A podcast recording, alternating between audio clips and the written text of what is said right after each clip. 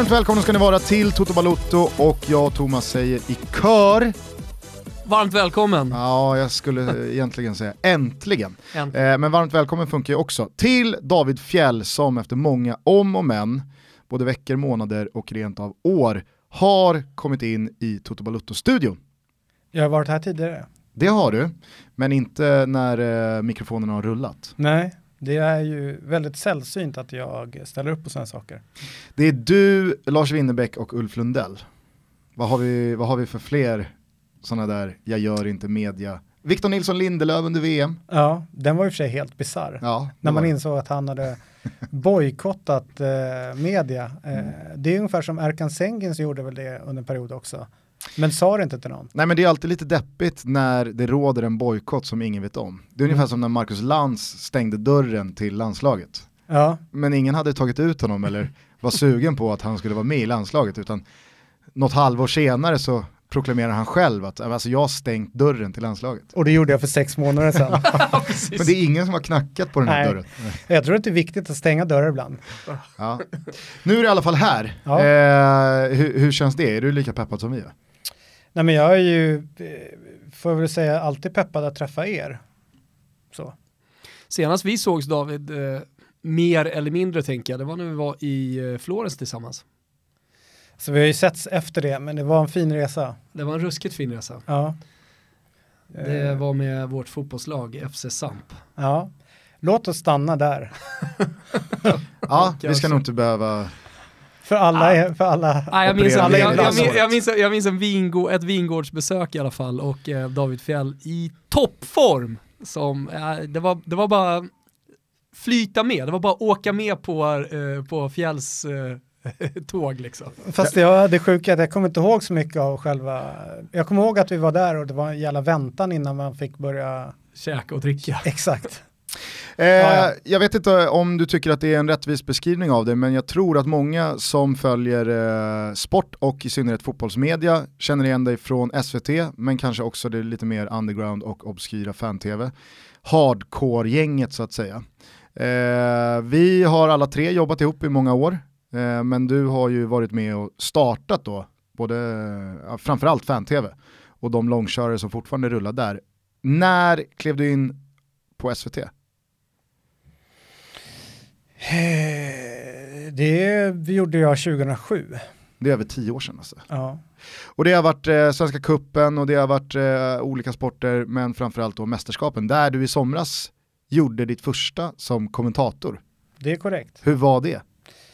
Eh, jag brukar aldrig bli nervös, men jag kan eh, villigt erkänna att inför eh, första matchen jag skulle kommentera så kände jag eh, en lite udda känsla i kroppen eh, och eh, av anspänning som var härlig. Eh, och eh, hade vi egentligen inga tankar kring eh, jobbet så mycket.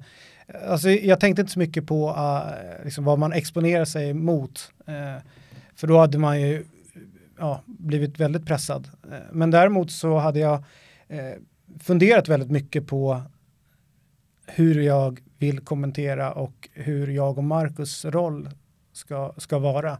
Så jag känner mig väldigt trygg i, i rollfördelningen och vad han och jag hade för eh, relationer och, och vad som var min del utav spelet att fokusera på och vad som var hans.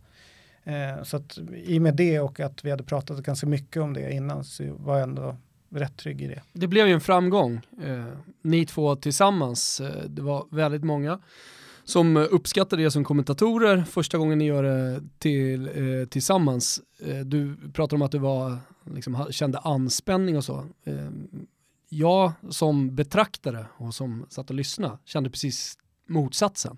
Att de här två, de är synkade sedan tio år tillbaka. Det här är liksom Glenn och Holmgren, eller ja, de, de som har kommenterat tillsammans under, eller ja, Glenn för all del och, och eh, Chris. Chris här- eh, Härenstam. Eh, med, med, hur, hur liksom, var det bara att ni hittade varandra? Nå, dels så på ett personligt plan så funkar ju han och jag. Vi är sjukt olika som personer. Men hade ni blivit ihopparade liksom? Ja, Ja. Eh, men jag gillar Marcus i grunden som person och det, jag tror det är en ganska bra utgångspunkt. Men sen så var vi ju, jag sa till exempel saker som jag tyckte var viktiga eh, i kommenteringen som jag brann för och så fick han säga saker som han tyckte var viktigt. Eh, och när vi när man pratade om det så såg vi vissa bubblor runt det där vi stod väldigt långt ifrån varandra. Då blev det intressant att fokusera på det snarare än att prata om självklara saker eh, där vi var helt överens. Eh, men det var egentligen ingenting där vi var helt överens. Det enda som jag sa eh, några gånger till honom det är att med all respekt, men eh, även fast jag kan läsa mig till, eh, se mig till spelsekvenser eller hur de förändrar laget och sådana saker så kommer jag spela dum och inte säga någonting om det därför att då går jag in på ditt område. Mm. Jag är ju den som ska kommentera, jag är inte den som ska vara eh, expert. Eh, och det tyckte han var rätt skönt. Men däremot så hade jag full koll på han använde Y-scout. Så jag gick igenom alla de delarna som han hade pratat om, eller tänkt på och sett som de olika lagen har gjort. Och för övrigt sjukt påläst människa, eh, Marcus Hennesson. En väldigt dyr licens att ha Y-scout. Ja. han den själv? Eller? Jag tror du skulle säga, han är också väldigt dyr. ja, han är svindyr. Jag försökte sälja honom till... Ja. Nej, men... Eh, eh, så då kunde jag till exempel säga att eh, något lag fortsätter eh, att anfalla på högerkanten. Det är ju den reflektionen jag gör. Då kan han säga så här, ja det är så de vill spela därför att. Mm. Okay. Eh, och, men då, det bollar jag upp för jag vet vad han har läst på. Liksom. Hur många fotbollsmatcher hade du kommenterat innan du gjorde din första i VM? Så radio har jag kommenterat en hel del. Men, men det är inte samma sak? Nej, det är, är verkligen inte samma sak. Så jag, jag, jag kan väl säga att jag kanske har OS gjort, va? Ja, där blev, den, eh, den matchen i OS jag gjorde. Italien? Ja, vilket är helt sjukt. Då kom jag tillbaka från att ha gjort tennis i fem timmar och liknande. Och så säger någon så här, eh, du måste sätta dig och göra en match nu, den börjar om två minuter. Så var det Italien. Bombade det fruktansvärt, kommer jag ihåg. Jag såg den eh, matchen, Montolivos ja, generation var det, och så Decelje på, på, på vänsterkanten. Riktigt illa. Tre olika uttal på Decelje. Jag ja. älskade uttalet Decilli. Ja, ja. Det går jag alltid tillbaka ja, till. En modern klassiker. Så att det var det första och sen så tror jag vi har gjort någon, eh, någon i kuppen, du vet när man står i Hudiksvall, Göteborg. Ja, du vet 08 liksom. Ja. Mm. Eh, Nej, men för jag vet att ja, eh, under min tid eh, på Eurosport, då hann väl jag göra kanske 20-25 eh, matcher. Mm. Det ska väl sägas att många av de matcherna var typ Uefa Youth League och det var någon in, den här indiska Ja, den här ligan, Super League. Indian Super League och det var några obskyra lag i någon kvartsfinal i klubblags-VM. Så det gör ju det hela såklart svårare när du inte vet vilka spelarna är och du har väldigt mycket fakta kring dem och namnen, du ser vem det är som har bollen, du behöver inte läsa dig till allt sånt. Men Eh, Eh, liksom, det aside så var ju själva kommenteringen oerhört svår. Jag vet att jag många gånger gick ut från det där båset och kände att jag är så dålig på det här. Det är så jävla svårt att få till rätt eh, balans mellan att prata, att inte prata, vad säger man, vad säger man inte, hur mycket ska man referera, hur mycket ska man lita på att tittaren fattar att det är det här som händer. Eh, och den coachningen jag fick där, den var väl inte jättematig, men av mina kollegor då, Kviborg och några till, så var det ju liksom att jag menar så, du behöver inte ens börja tänka på vad du är för kommentator förrän du har gjort 200 matcher. Det är ungefär då någonstans du kan börja liksom, förstå själv vad du har för styrkor och brister och vad du behöver jobba med och så vidare. Men jag la ju ner det, Thomas ska vi inte ens komma in på. Alltså när jag och Thomas försökte göra några matcher ihop där i någon Europa League och italienska cupen, alltså Thomas kommentatorsinsatser var ju så hädiskt usla. Han fastnade i detaljer och anekdoter och berättelser och det, liksom, han drog över tiden på dem och då blev det mål eller någon ribbskott och han bara sket i att bollen gick i ribban. Han var inne på någon story från en minut tidigare. Så att det måste jag säga, jag var jävligt imponerad av din insats eh, för jag, jag försökte minnas själv så här, men vad David har väl inte gjort speciellt många fotbollsmatcher som kommentator Nej, just inför det, tekniska, det här. Att, eller, ja. tekniska kan vi väl kalla det för, ja, men just att man agerar på ett visst sätt som kommentator. Eh, man pratar inte för mycket om, eh, vad vet jag, Innan en högerback kanske i första tio minuterna, sådär. Innan vi stänger ner rövslickeriet också, kudos till att du eh, väldigt tidigt lite, alltså fattade att det här med VAR kan bli min grej. Mm. Och verbet då, att det varas, varas i... Ja, Saransk. Eh, ja. ja. men det var två grejer, det var den var. grejen och, eh, ja, det får du väl tillstå att du hade suttit för dig själv och ropat mål några gånger innan Nej, faktiskt började? inte. Däremot Det, så... det kom bara eller? Ja, utav en väldigt intressant anledning. Och jag vet, det är faktiskt många som har hört av sig. Eh, förvånansvärt är det extremt många som har mejlade under mästerskapet eh, och tacka för alla glada tillrop, vilket var typ 95% av inkorgen som var överfull utan att dryga mig. Men då var det mål eh, och det fick jag från, jag drog igång en webbradiokanal en gång i tiden som hette AIK webbradio. Eh, och då fick jag Lasse Granqvist som mentor och då tittade Lasse en gång på mig och då sa han så här, David, mål är det viktigaste. Det är det viktigaste att förmedla, det är att det har blivit mål.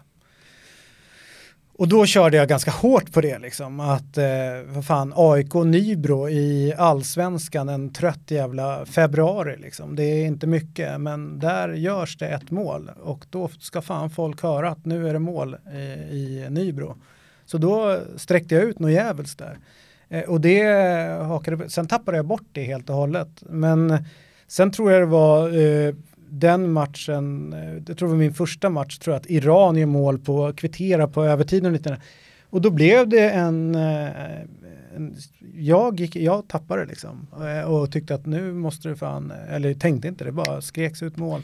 Men Sen vet du, jag att det var Australien kvittera på straff och då tyckte, var det någon som mejlade, du kan inte skrika så när det är mål på straff. Ja, fast i min värld så var det ju, det är mål och det är Australien som kvitterar. Det är en stor grej.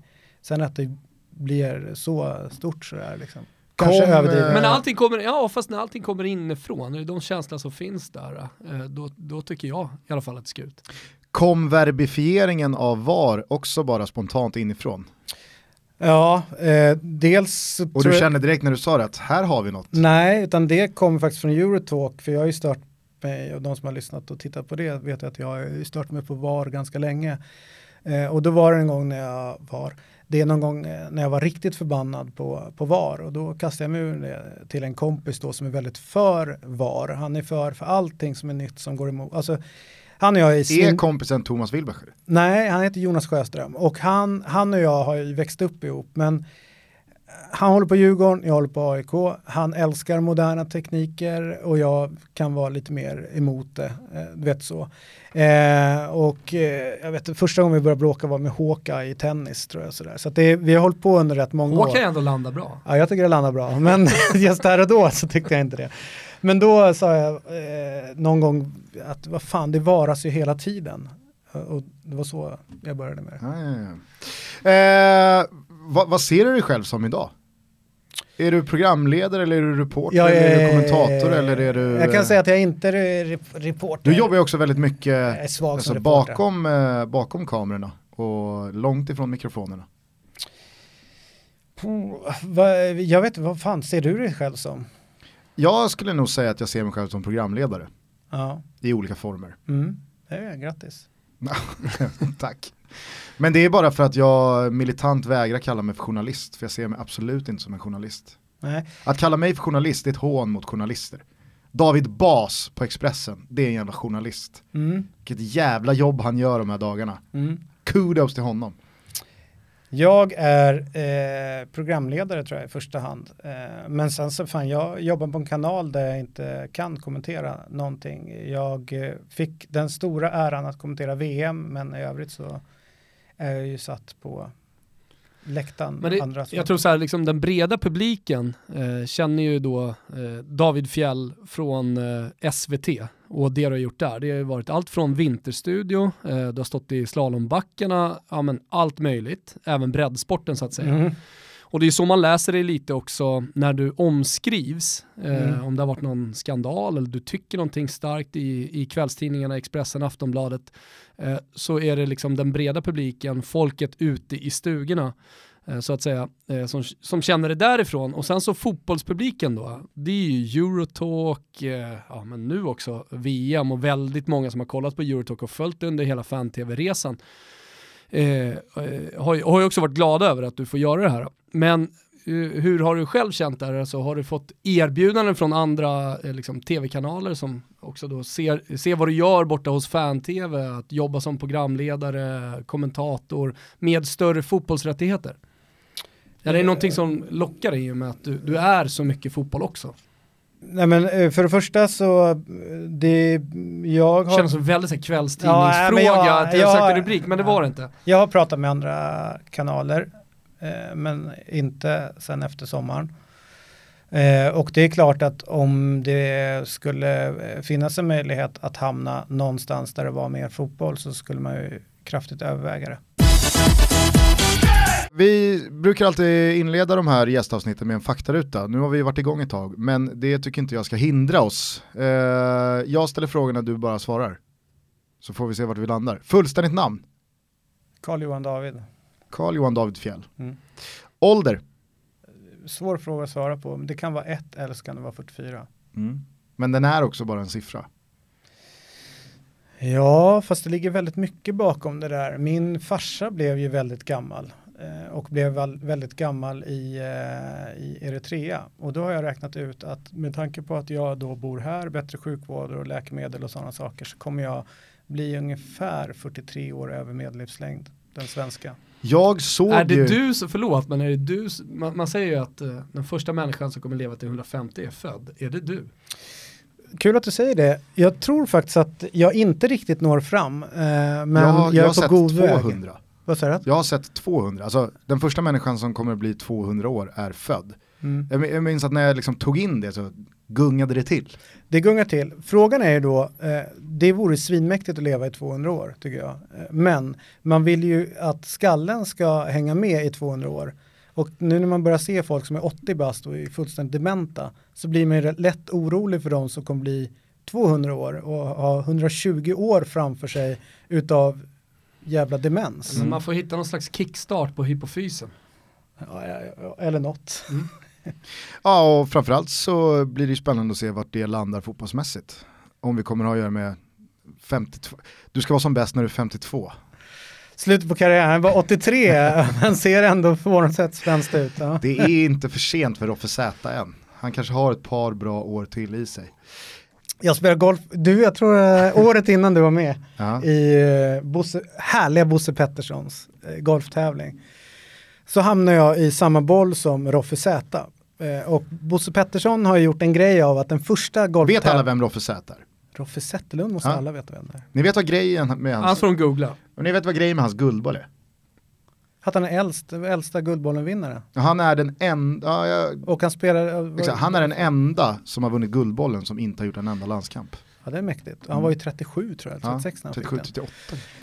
Spelandes i Brage för övrigt. Men eh, då är det så Rikt. att eh, han eh, dyker upp där, eh, solbränd och härlig i april och så slår vi ut allihopa. Och det är ju ingen som har rört en golfboll, men Bosse lägger ju sin golftävling när eh, snön precis har smält bort. Det är ju svinkallt eh, där ute i Mariefred. Och så står vi där och spelar och så säger, börjar Lasse, eh, Roffe Z gnälla på att han inte spelat golf på länge. Då säger jag som fan Roffe, du står här solbränd, du har precis kommit hem från Thailand, du har varit där hela jävla vintern. Du kan fan inte säga att du inte spelar någon golf, det är det enda du har gjort. Första gången jag spelar golf i Sverige den här säsongen, det är en helt annan luft. Jag bara, herregud. Men du minns ju vad som hände året efter på Salem under Vi lirare Open där. Berätta. Nej men då går ju jag i bollen bakom Bosse och Roffe Z och så är det en till, jag minns inte vem. Eh, och då är det hål 10 och hål 11 de ligger parallellt med varandra, det brukar ju oftast hål som kommer efter varandra göra, men eh, man ser då utslaget från 11 eh, där vi står på utslaget på 10 och så finns det, alltså då går man bak 40-50 meter för att slå och då lämnar man sina vagnar eh, så att man slipper släpa dem 100 meter. Så att eh, gubbarna ställer sina vagnar där och går tillbaka till 10 och när de står på 10 då börjar Offer Zätas vagn rulla. och rullar ju ner i ett vattenhinder. Så att det som sen händer är att de här tre gubbarna står i armkrok i slänten och Roffe Z står och fiskar upp sin vagn med en klubba och får upp liksom bagen och klubborna, de, ligger, de får han upp för den ligger och flyter lite. Men det som har sjunkit i botten det är ju Roffes nya kikare där han tar Nej. avstånd som kostar ju 4-5 tusen. Så då hör man bara Vänta, när man finns det går, kikare som tar avstånd? ja, Ja. man skjuter liksom eh, ett avstånd på flaggan och så ser man, ja men det är 134 Ah, meter dit. Så vet man inte klubban. Nej, men så det enda man hör är då liksom Bosse som skriker till Roffe, skit i klockan Roffe, den är på botten. Och Roffe säger bara, jag köpte den igår, jag måste ha den. Ja det var fint. Badade han Eh, ut då?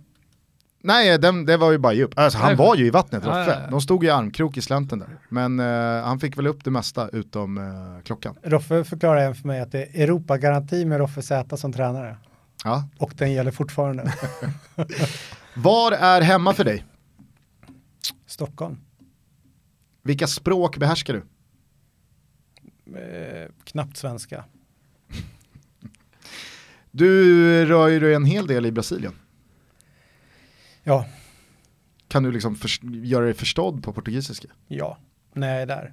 Men jag, jag är, Sent på kvällarna? ja exakt, eh, precis. Nej men jag är, eh, eh, jag är ganska bra på att snappa upp språk.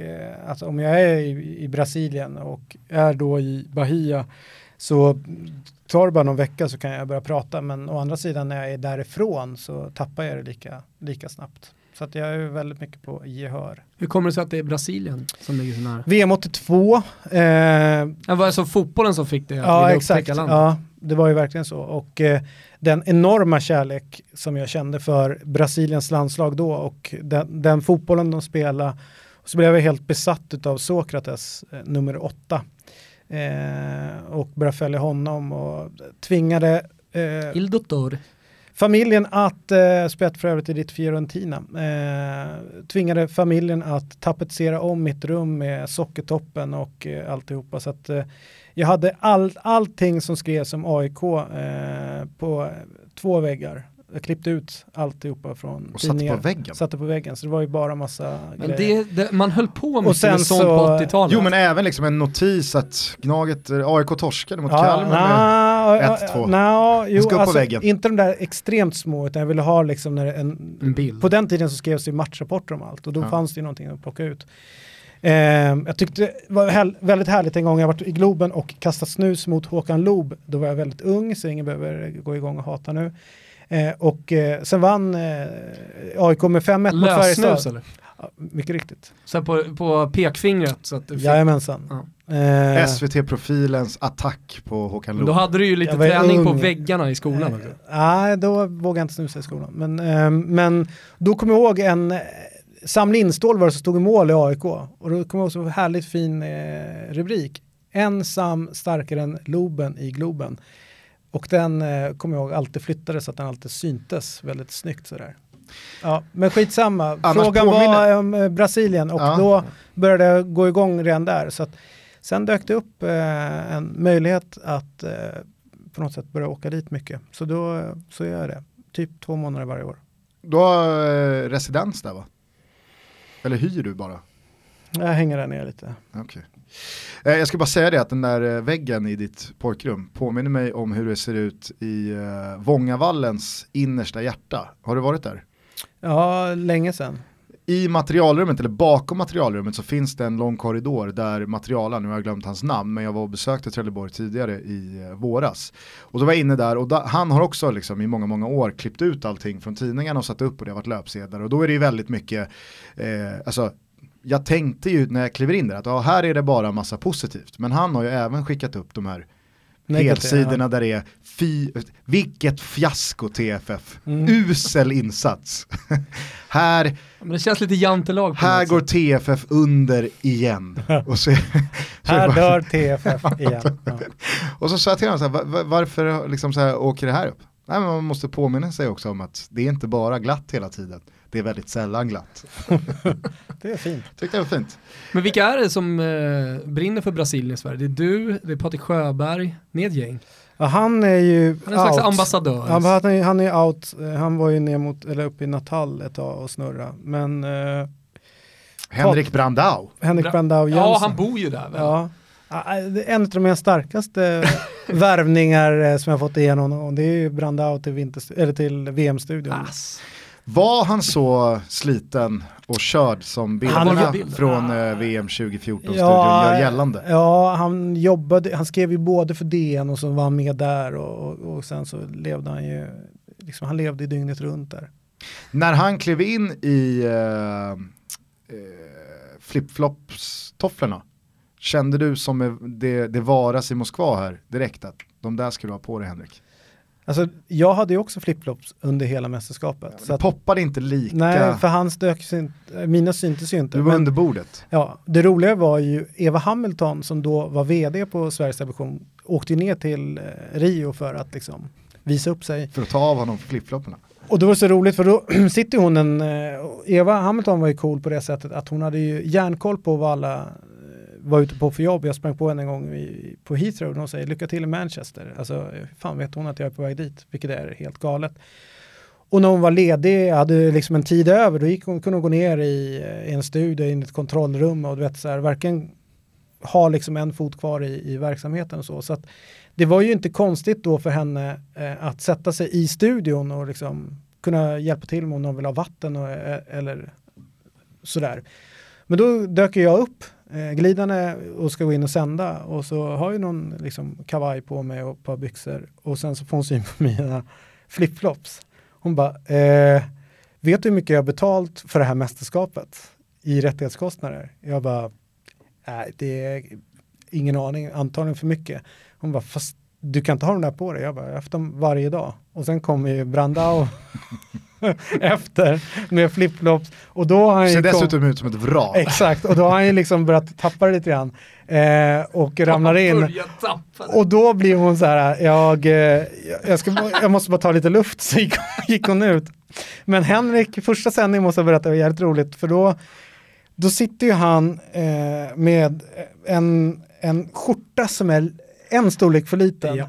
Och eh, knapparna eh, är ju som tur var inte fackligt anslutna för då har de ju gått i strejk för länge sedan. Så de jobbar så jävla hårt för att hålla ihop hela, hela tyget.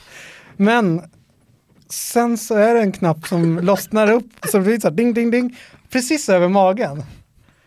Och det händer precis när redaktören säger i örat på mig, kör. Och varje gång jag kollar på eh, Henrik så ser jag hans jävla mage som sticker ut. jag tänkte, jag kan nog inte säga det när vi är i sändning för att det blir ju alldeles för mycket. Så här. Men då lämnar jag iväg på ett inslag och så säger jag, du Brandao. Han bara, knapparna på din eh, skjorta har, eh, de har gått ut i strejk, de har liksom bara hoppat ur. Och han skrattar jävligt roligt så här. och då säger han så här, Hihi nu fick damerna sitt. Också, och jag bara, åh vad fel det där blev. Uh, och då säger jag så att du vet att det, det är snarare en ölmage du har. Så här, så här. Ja, jag känner bra.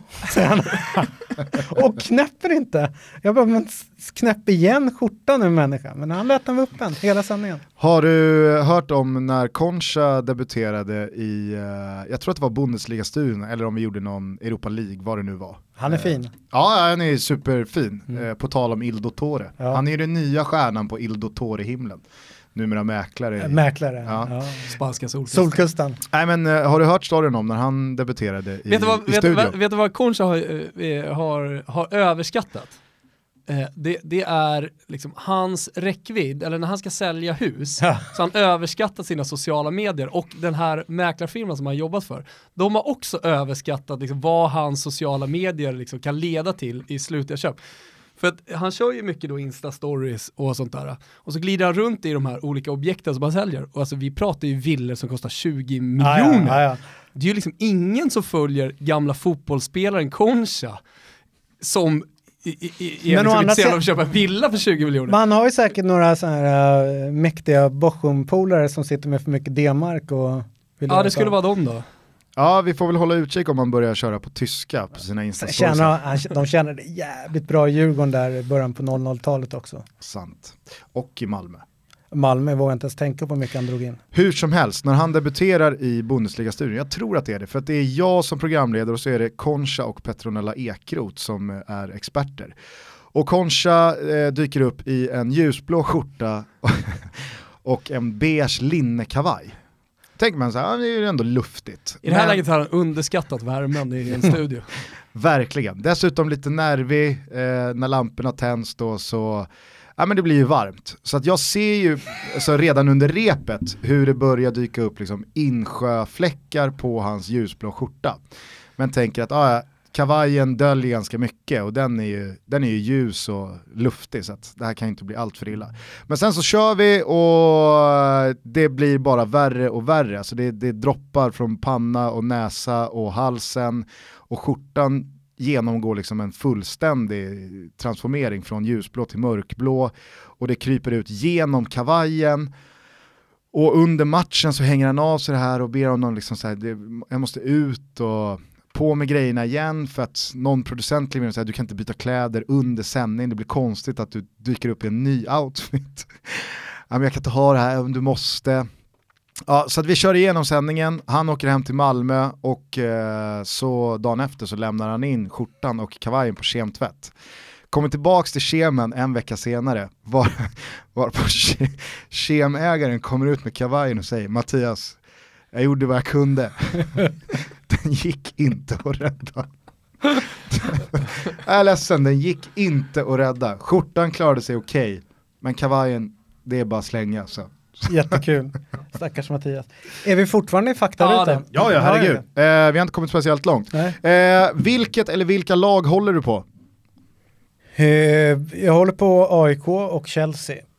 Och eh, sen eh, Juventus får jag ändå sträcka mig till och säga att jag håller på. Mm. Ja, det får du verkligen göra.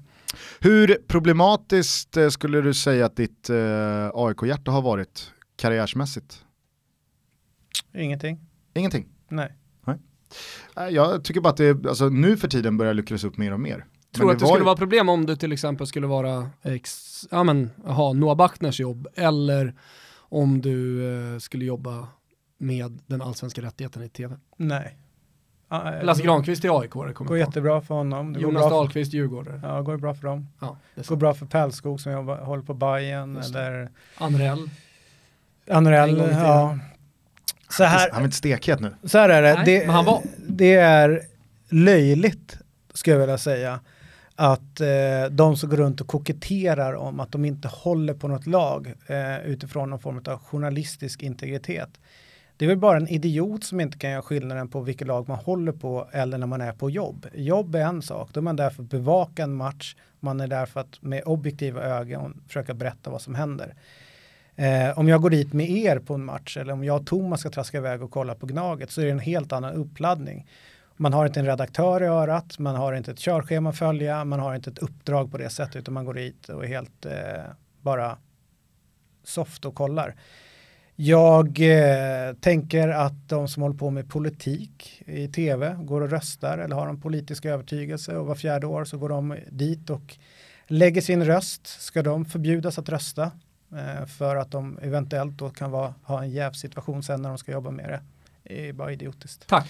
Eh, hur, hur mycket går du på fotboll som bara privatperson och supporter? Så fort jag kan. Är det fortfarande lika roligt? Ja, fast det är annorlunda nu. Jag är inte lika arg på läktaren längre. jag har lugnat ner med det. Men det är fortfarande kul. Och jag försöker så fort jag kommer till en ny stad ha som princip att försöka gå och kolla på fotbollsmatch eller en träning med det lokala laget. Det har jag haft under rätt många år. Jag vet ju att eh, ditt band till AIK eh, inte har liksom eh, sviktat. Eh, men jag vet ju att du en gång i tiden hade säsongskort och var, bodde i London och var väldigt frekvent på Stamford Bridge. Hur har din support till Chelsea förändrats genom åren? Men jag tror att hela grejen med att eh, det problemet som du har med att du säger att du bara håller på Roma eh, så är ett annat, du har ett annat supporterskap att vara en exilromanisti än att om man bor där. Eh, och du borde kunna känna det Absolut. i relationen med eh, Fiorentina mm. när du bodde i Florens och inte. Det är väl klart att man känner sig närmare laget när man bor i den staden eh, och man kan gå till, eh, till, på alla matcher och på den tiden när jag bodde i London så kunde man åka och kolla på träningarna. Det var egentligen fram tills Ranieri så kunde man faktiskt åka dit och käka lunch. Eh, sen när Mourinho kom så förbjöd han oss utomstående att komma in och käka lunch eh, där nere på träningsanläggningen. Men jag skulle Rimligt. Säga, ja.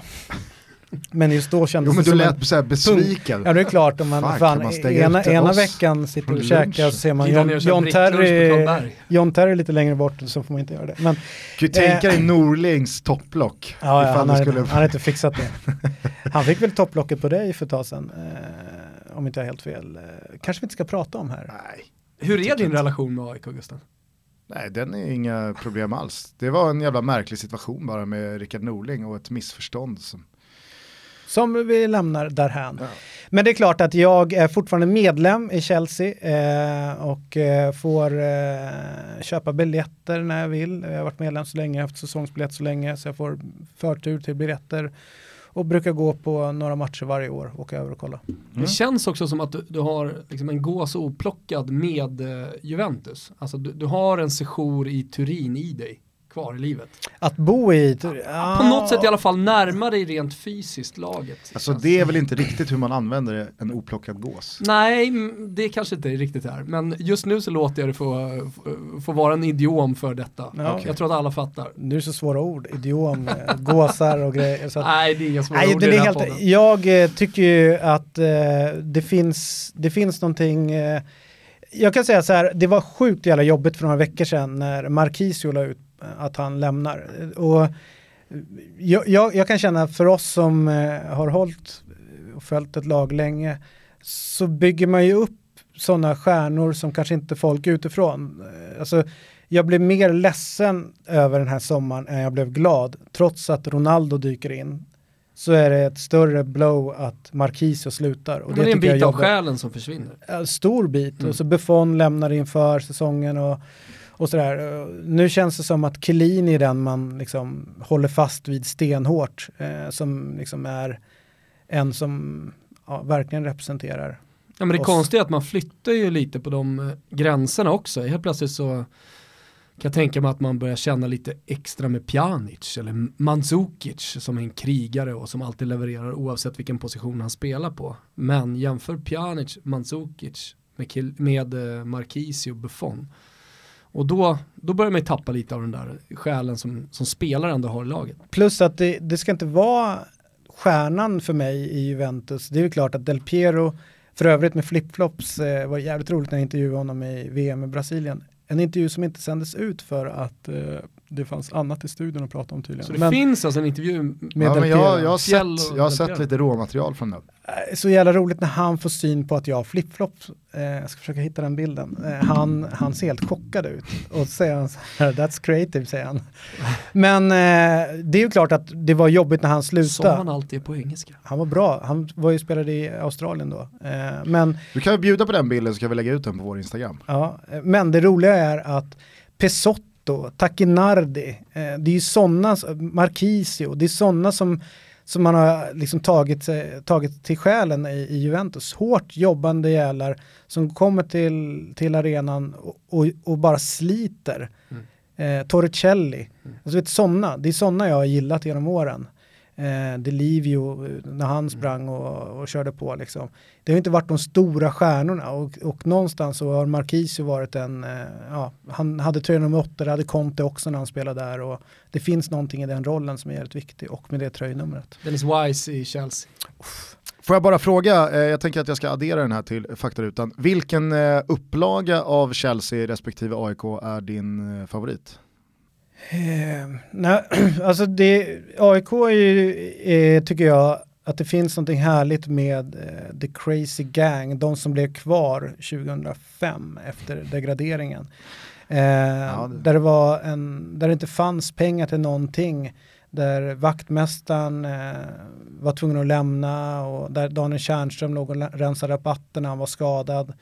Eh, Niklas Karlsson som kom in. Eh, Var det under samma Niklas period Sandberg som eh, eh, Tobbe Gustafsson fick eh, erbjudande att bo i Blåbergen? Och, Nej, det var tidigare. Det, Det var var, tidigare. långt innan. Han kom ju lagom till Champions League-åren. för visst var det så, han skulle, få, han skulle få en lägenhet, trodde han, på Strandvägen. Men Nej, det blev nej, Blåbergen. nej, Blåkulla. Blåkulla. Nej. Sorry, Blåkulla. Historien är ju att eh, han värvas från Brommapojkarna till AIK och blir då lovad en lägenhet.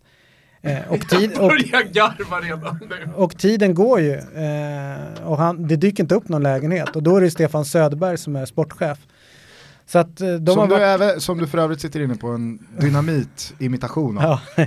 Kan du ta dig... Ja, men låt han dra den här. Ja.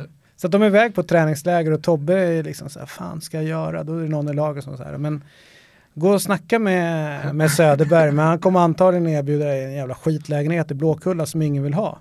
Så de kommer hem från träningslägret och han tar mod till sig och går fram till sportchefen och säger så här, men du, du lovade mig en jävligt bra, eller du lovade mig en lägenhet. Var är den? Mm, Tobbe, mm, jag har en riktigt fin eh, lägenhet. Eh, det är balkong, härlig utsikt, många rum. Det är bara torren. Alltså det är inte den där jävla lägenheten på Blåkulla. Nu gillar jag absolut inte din ton.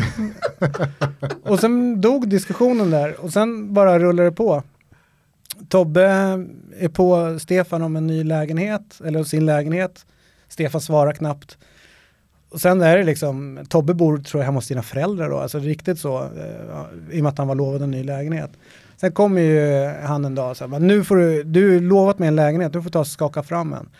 Jag har en eh, femrummare i kök, Strandvägen, vi hörs. Slutade med att Tobbe fick köpa en egen lägenhet. Så frågade eh, Stefan om det, och det var ju lite taskigt. Det var det bästa för AIK. ja.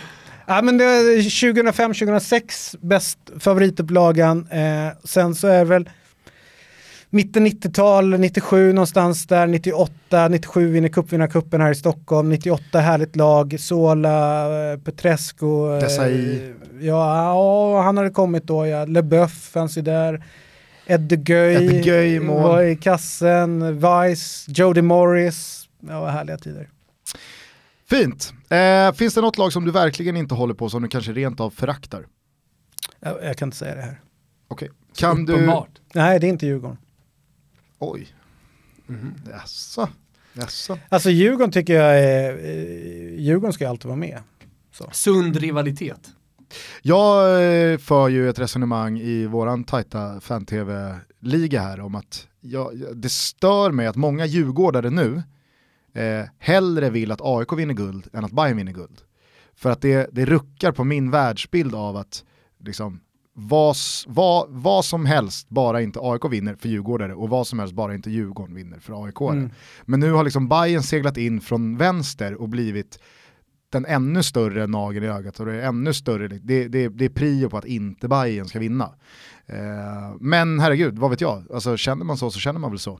Men det, det, det gör någonting med min världsbild.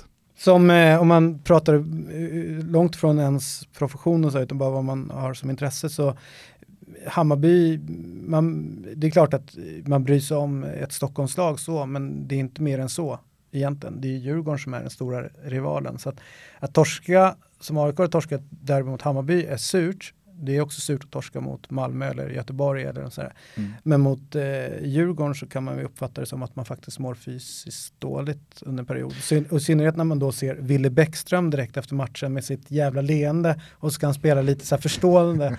Jag ska inte säga något, men man bara ser på honom hur nöjd han är. Ja. Eh, Det Arkash länge sedan nu. Väldigt länge sedan. Favoritspelare genom alla tider? Sokrates. En spelare som du aldrig riktigt gillat? Mm, återkommer till den. Ja, då får vi göra det också. Mm. Intressen utanför fotboll? Ja, det... Ja, Kämpa dina två barn? nej, jag har inga direkt intressen utanför fotboll. Nej, okej. eh, en person utanför fotbollen som du ser upp till av olika anledningar? Det är så lätt att bli pretentiös när man eh, svarar på sådana här frågor. Så att jag, jag vet inte vem, min, min storebror. Det är väl ett eh, alldeles utomordentligt svar. Din fetaste fotbollsupplevelse någonsin? Och det behöver inte vara då som aktiv målvakt i Vasalund. Ja, Way back when. Eller så kan det vara. Nej, det är nog inte. Det finns inte så mycket highlights där. Eh, nej, men jag tycker det varit eh, fotbollsupplevelser. Eh, Om man säger så här, nådde du någon slags peak som neutral åskådare under VM? Ja, det... Alltså du säger att du har varit mycket på lokala lag och när du reser, så jag Nej, men misstänker att du har alltså- sett mycket fotboll som inte har varit liksom med favoritlagen inblandade också. Ja, ja, men det har du helt rätt i. Nej, men jag kan väl tycka att eh, i VM så Ryssland mot Spanien var helt enormt. Iran, Iran, Portugal var någonting alldeles, alldeles extra också.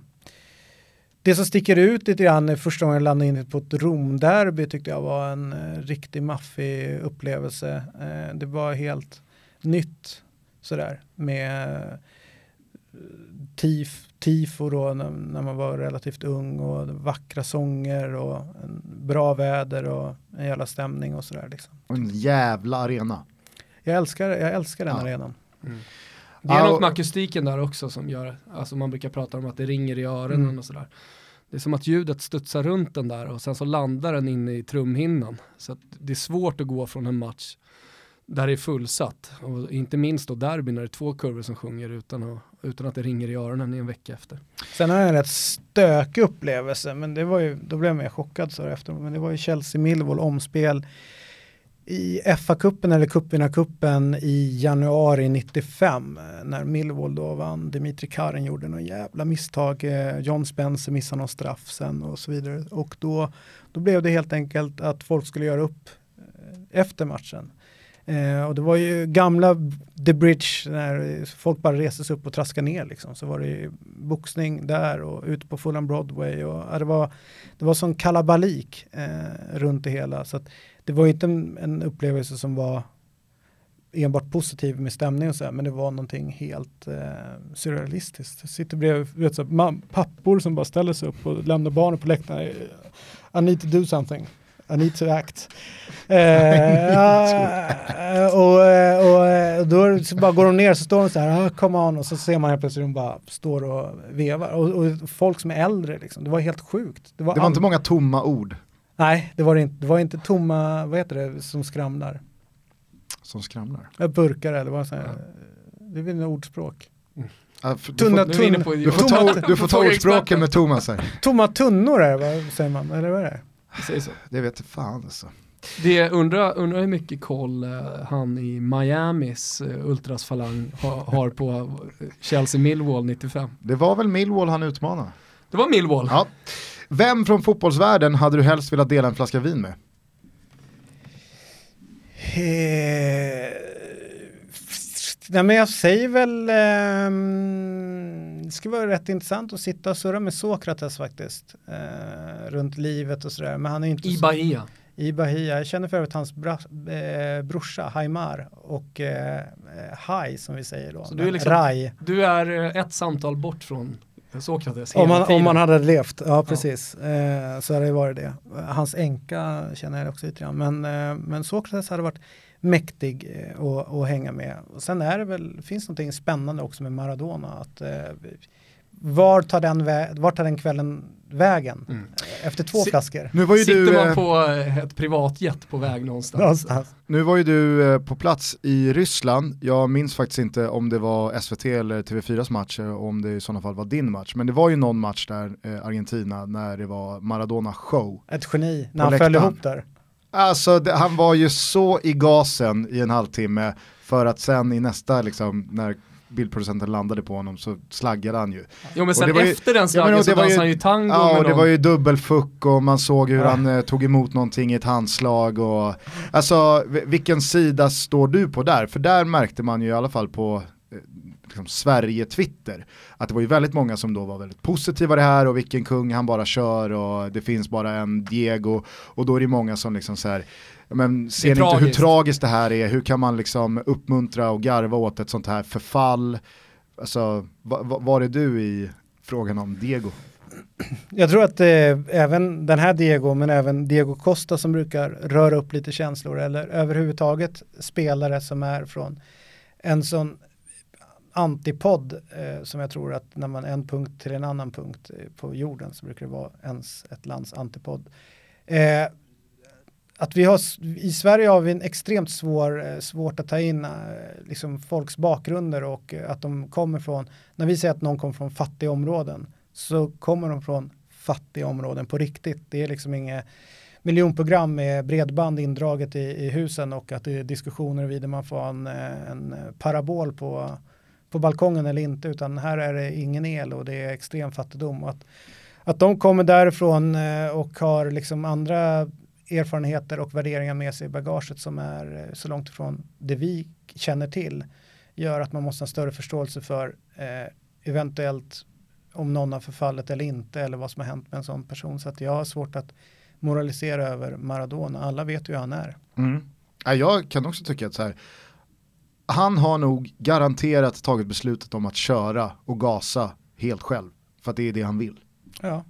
Och då är det väl bara att stötta det. Because he can. Det gick ju några dagar där folk undrade lite hur det var med hans hälsa och så. Sen så dök han ju upp.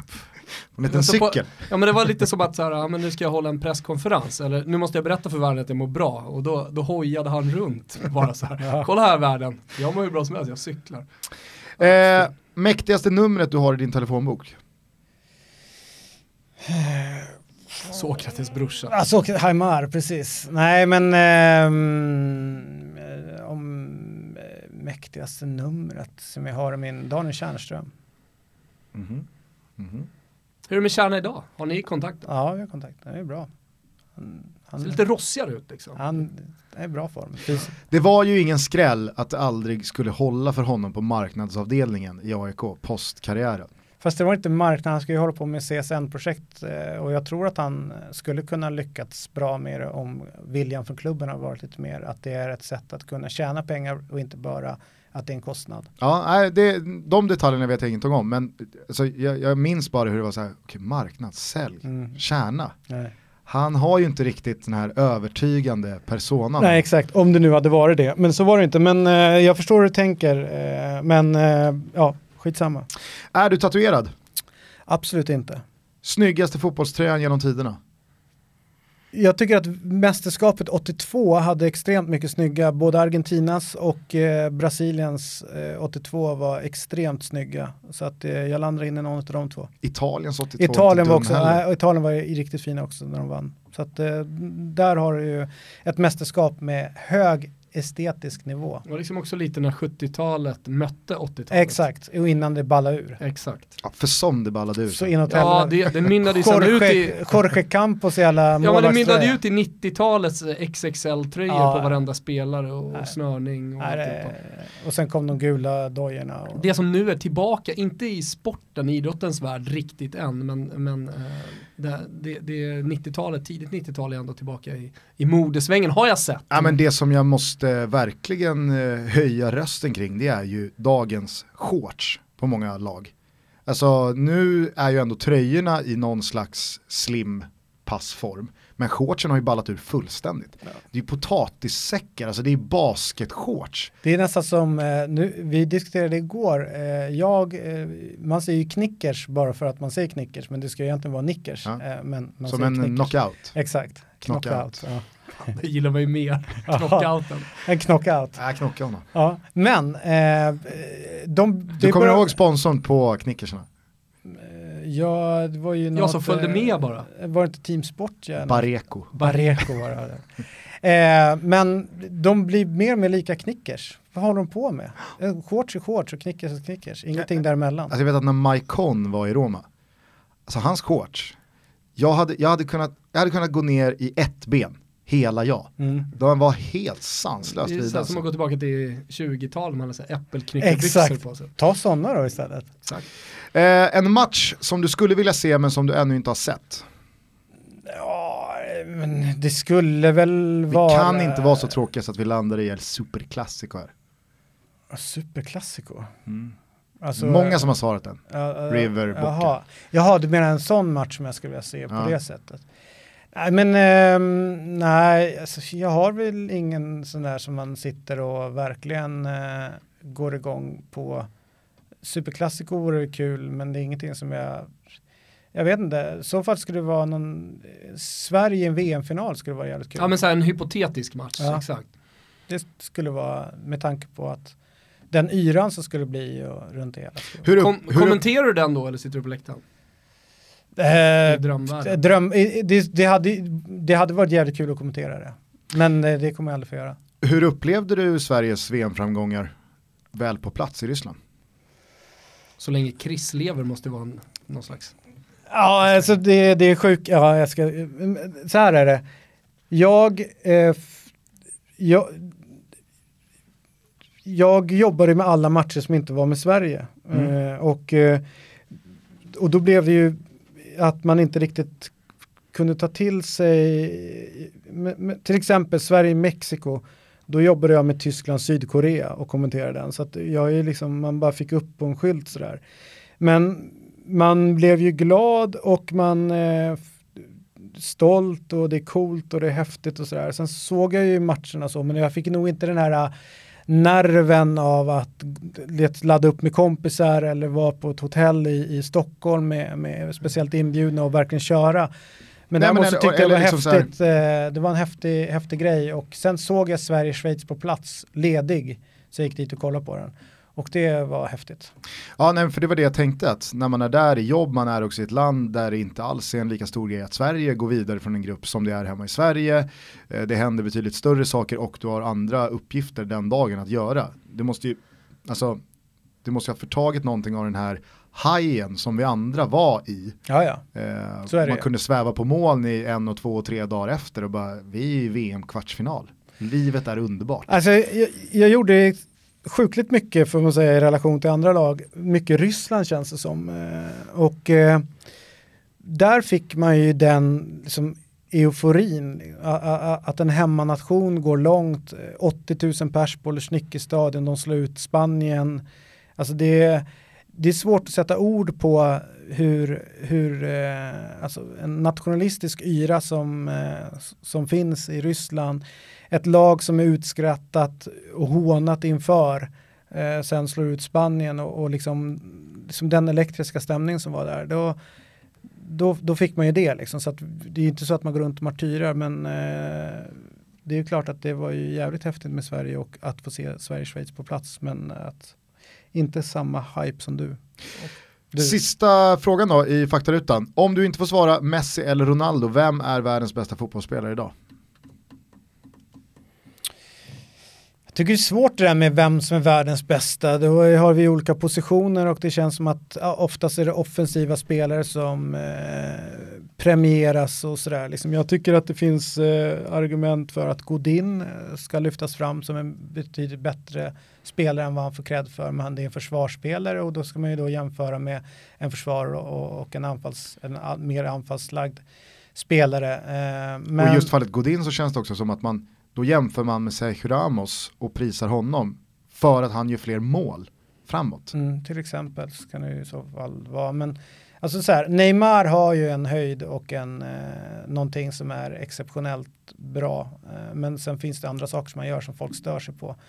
Eh, men det som jag känner, eh, jag stod ju nere på inneplan och såg Frankrike-Belgien eh, och eh, det som slog mig var Mbappé vilket jävla monster det är. Eh, hur kraftfull han är, hur snabb han är, hur stark han är, hur tekniskt begåvad han är och, och så vidare. Så att jag, eh, jag vill nog slå ett slag för honom eller Luka Modric. På tal om Neymar bara, du som är eh, väldigt ofta i Brasilien och har örat mot asfalten där. Hur ser deras relation ut till Messi och Ronaldo med tanke på att Neymar då är brasse och han är landets stora ikon och stjärna. Ja, men de, de pratar ju väldigt mycket om Messi och att, att det är världens bästa fotbollsspelare. Eh, och att eh, han kanske kan vara på, på nivå med Maradona. De diskuterar om det är de av de två som är världens bästa. Utav de mänskliga. Men sen finns Pelé. Och han är från en annan planet så han är mycket bättre. Så att de har ju alltid Pelé som nummer ett. Eh, Neymar har ju... Och ett- de fnyser bara åt de som vill jämföra Maradona med Pelé. Ja, ja.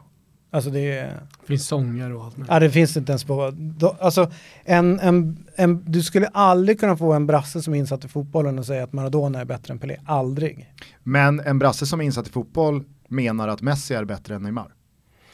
Eh, ja, det är han, tycker de. Men, men också för att han har spelat längre och han har mer titlar och, och, och sådana saker. Men det är klart att eh, Neymar har ju, är, är om man säger så här, den nya tidens eh, stjärna och Messi är ju liksom någonstans mittemellan.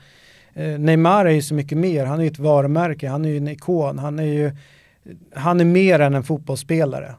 eh, på, mångt, på gott och ont. Så.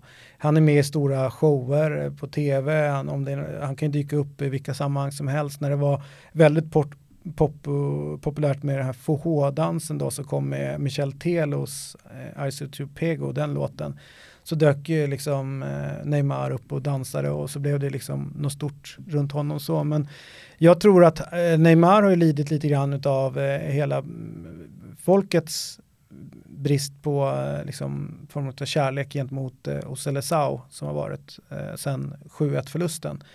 Eh, och att de har varit lite stroppiga där de inte har varit en del av folket utan de har svävat iväg och, och så vidare. Då har ju liksom populariteten också minskat eh, och sen så att de är borta i Europa och spelar men de är stolta över sina brassar. Det, det är ett stolt folk, brassarna och eh, ingen icke-brasse kan ju komma till Brasilien och prata illa om Neymar. Neymar, då försvarar de honom alltid. Hur ser de på Cristiano Ronaldo då? Ja, men han är bra, men där har du problemet Portugal-Brasilien. Eh, så att någonstans har de ju liksom Messi, Argentina, Eh, och sen så eh, Cristiano från Portugal. Eh, men han, han är ju stor och sådär, men det är ju min värld och, och de jag träffar och som är inne i fotboll, de, det nämns ju aldrig eh, Ronaldo på samma, samma nivå. Liksom så. Toto Balotto är denna vecka precis som vanligt sponsrade av Strive. Ni vet att ni ser Serie A och La Liga hela säsongen och ni reggar er på strivesport.com eller laddar ner appen där appar finns. Det kostar 79 spänn i månaden att se superduper fotboll från Italien och Spanien. Jag och Thomas tycker att ni ska hoppa på det här idag. Så tack till Strive för att ni är med i Toto Balutto. Vi är också sponsrade av Betsson, precis som vanligt därmed. Gud vad kul vi hade med Toto-kuppen förra helgen, men nu är det dags för landskamper igen. Närmare bestämt Nations League. Jag och Thomas kommer göra så att vi sätter ihop varsin Toto-trippel under dagen, alltså idag torsdag. Och sen så kommer ni kunna hitta de här precis som vanligt under godbitar och boostade odds. Vi slänger in en rolig kicker och sen så ryggar ni precis som vanligt med 148 kronor. Så håll ögon och öron öppna. Vi kommunicerar ut varsin tuttotrippel till landslagsdagarna som nu stundar. Tack till Betsson för att ni är med och gör Toto Balutto möjligt. Som sagt tidigare, vi ser dig på SVT, eh, vi ser dig i Eurotalk eh, och så vidare. Sen så de senaste åren eh, så har man också kunnat läsa i kvällstidningarna om en missnöjd David Fjell på SVT. jag har i alla fall inte riktigt fått ett grepp om mm, vad den missnöjdheten grundar sig i. man kan ju gissa och sådär. Men hur, hur, hur, ser det ut på arbetsplatsen eh, Sveriges Television och, och eh, vad, vad, har det grundat sig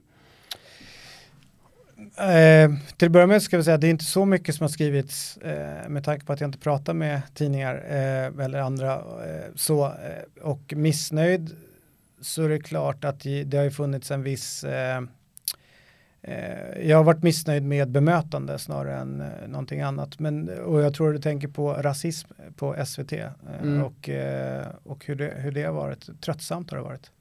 Men eh, det, det, har liksom varit eh, öppet ja, men, liksom rasistiskt hat sådär. Ja, eh, alltså om man får höra att man får göra saker bara för att man är neger eh, och att det ordet an används så, eh, så är det ju, då går man för långt. Eh, och jag kan väl känna att de personerna som har betett sig, inte bara mot mig utan med andra som är utrikesfödda som har fått höra eh, saker om efternamn eller hudfärg eller hårfärg och sådana saker, att de personerna fortfarande får jobba kvar inom public service som dessutom då har sitt eh, utsändningstillstånd att man ska ha en demokratisk värdegrund så tycker jag det är märkligt. För under metoo, eh, eh, det var ju ett år sedan det rullades ut, då var det ju väldigt många som fick lämna för att de hade betett sig illa mot, ja, framförallt kvinnliga kollegor. Så då. Men på SVT så fick de här personerna vara kvar. Som har betett sig mot mig och ja. mot andra, ja så är det ju. Jag, jag, kan säga det så här, och eh, jag vet också att det sitter folk som, är, eh, som säkert lyssnar på det här och känner att eh, eh, nu sitter man och gnäller ut eller så här. Och det gör jag absolut inte utan jag bara konstaterar att, eh, att saker och ting har hänt. Eh, men eh, jag tycker väl att just den frågan när det gäller eh, rasism i eh, branschen som alla vi tre verkar i så, så tas aldrig det på riktigt eh, allvar utan att det är eh, folk som tycker, ojar sig och tycker att det är, det är för jävligt och sådär men det blir aldrig några konsekvenser ut, utav det. Eh, är det inte att, lite så inom fotbollen även bland spelare att eh, det, det kommer såklart kampanjer typ som No to Racism eh, kampanjen eh, som rullades ut för några år sedan. Alltså det görs grejer ibland men man, tar aldrig, man går aldrig till botten med det. Man, man är aldrig riktigt beredda på, på att straffa folk fullt ut. Ja, alltså, alltså när, det gäller fotboll, ja, men när det gäller fotboll så tycker jag väl ändå att det blir, eh, om någon, om någon säger en ordet på fotbollsplanen eller kallar någon annan så slås det upp ganska stort. Och jag vet att då kan en del säga, men titta hur det är i, i Italien. Ja, i Italien så har de en förmåga att få upp allting på, till ytan och de lägger det på bordet eh, och sen så diskuterar de och sen så men eh, jag, det, det, är ett ännu större problem om det är någon som är satt att jobba med, eh, låt säga med journalistik eller vad det nu är.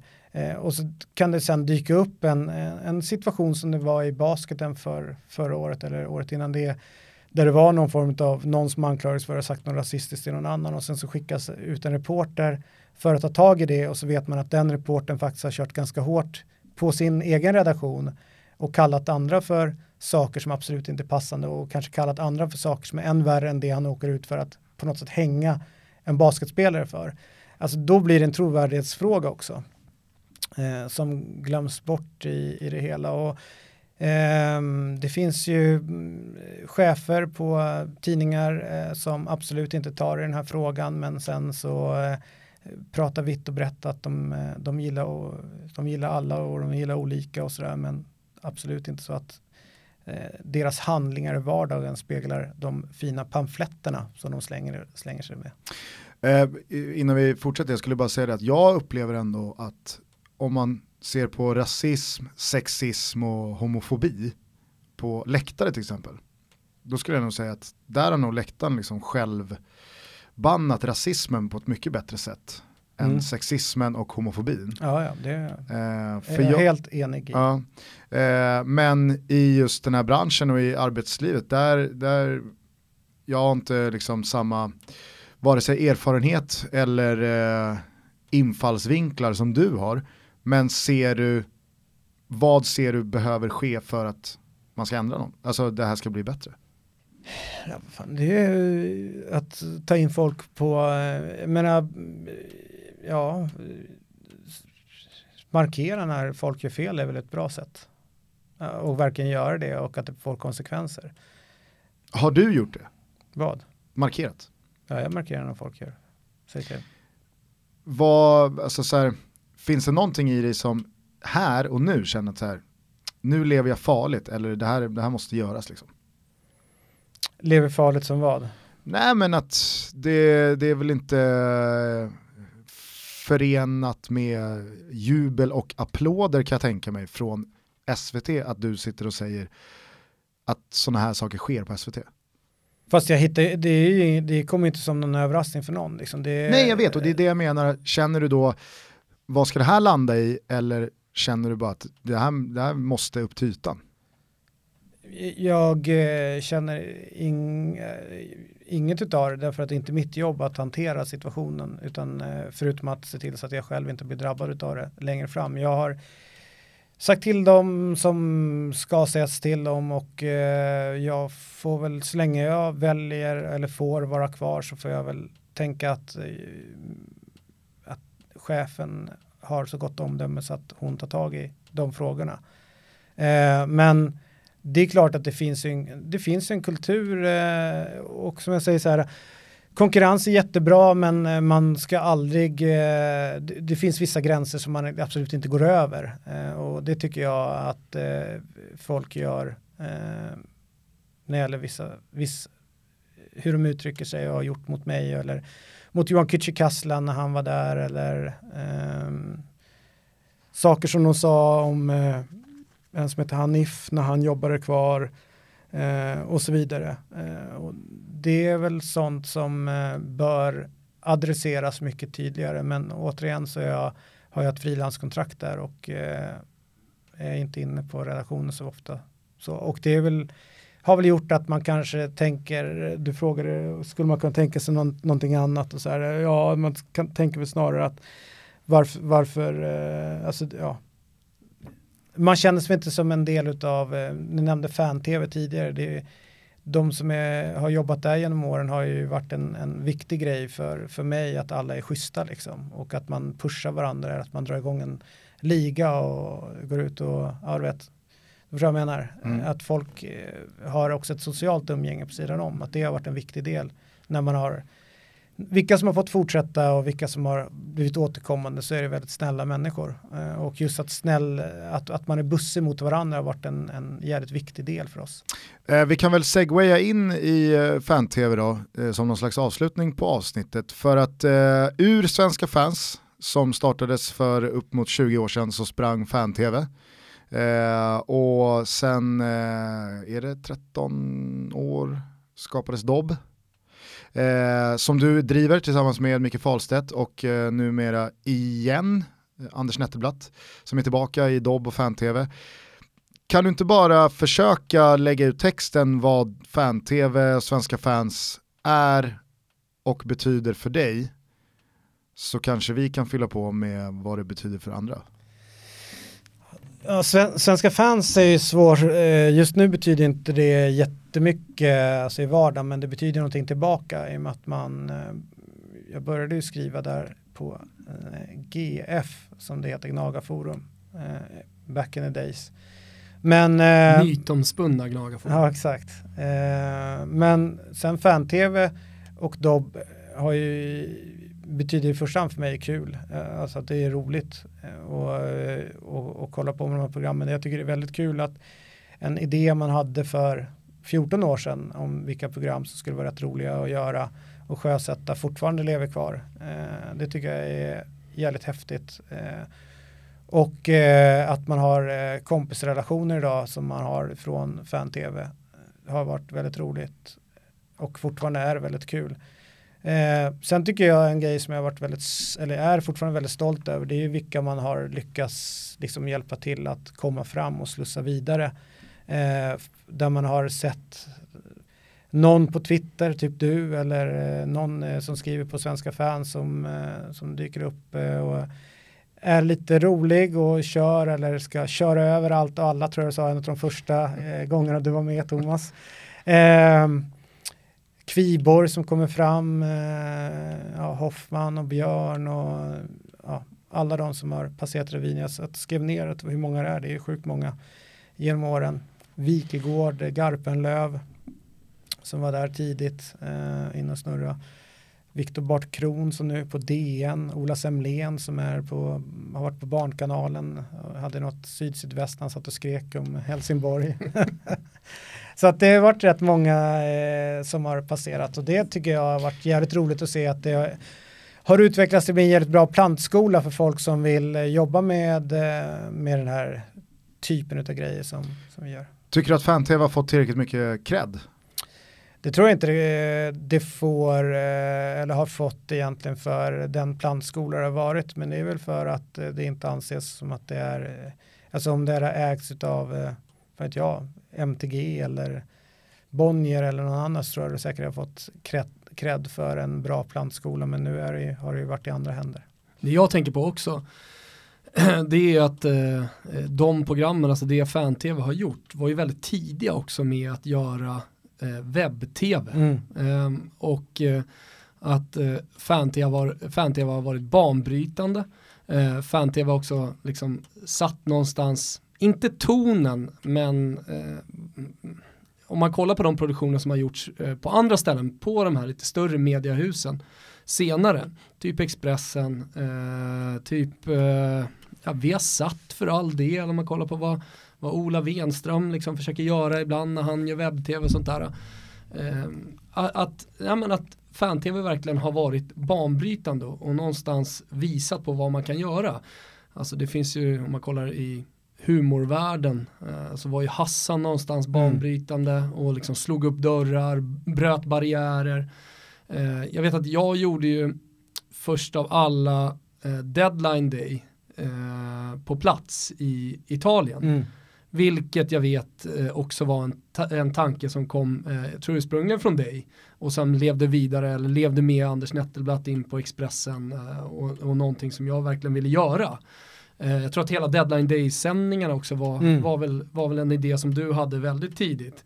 Eh, och som sen blev någonting som man gjorde på, på kvällstidningarna. Alltså där måste det också finnas en, en slags stolthet om man pratar om cred, inte bara cred då att här har det, gått, här har det passerat väldigt många talanger som sedermera har lyckats eh, på ett eller annat sätt i den här branschen. Men också att man eh, har varit banbrytande. Roligast är de gjorde på Aftonbladet en så här Leifbys Big Ten och sa det här är unikt. Det har aldrig gjorts tidigare. Nej, men fyra säsonger av groundhopping på fan-tv för fem år innan det kom ut.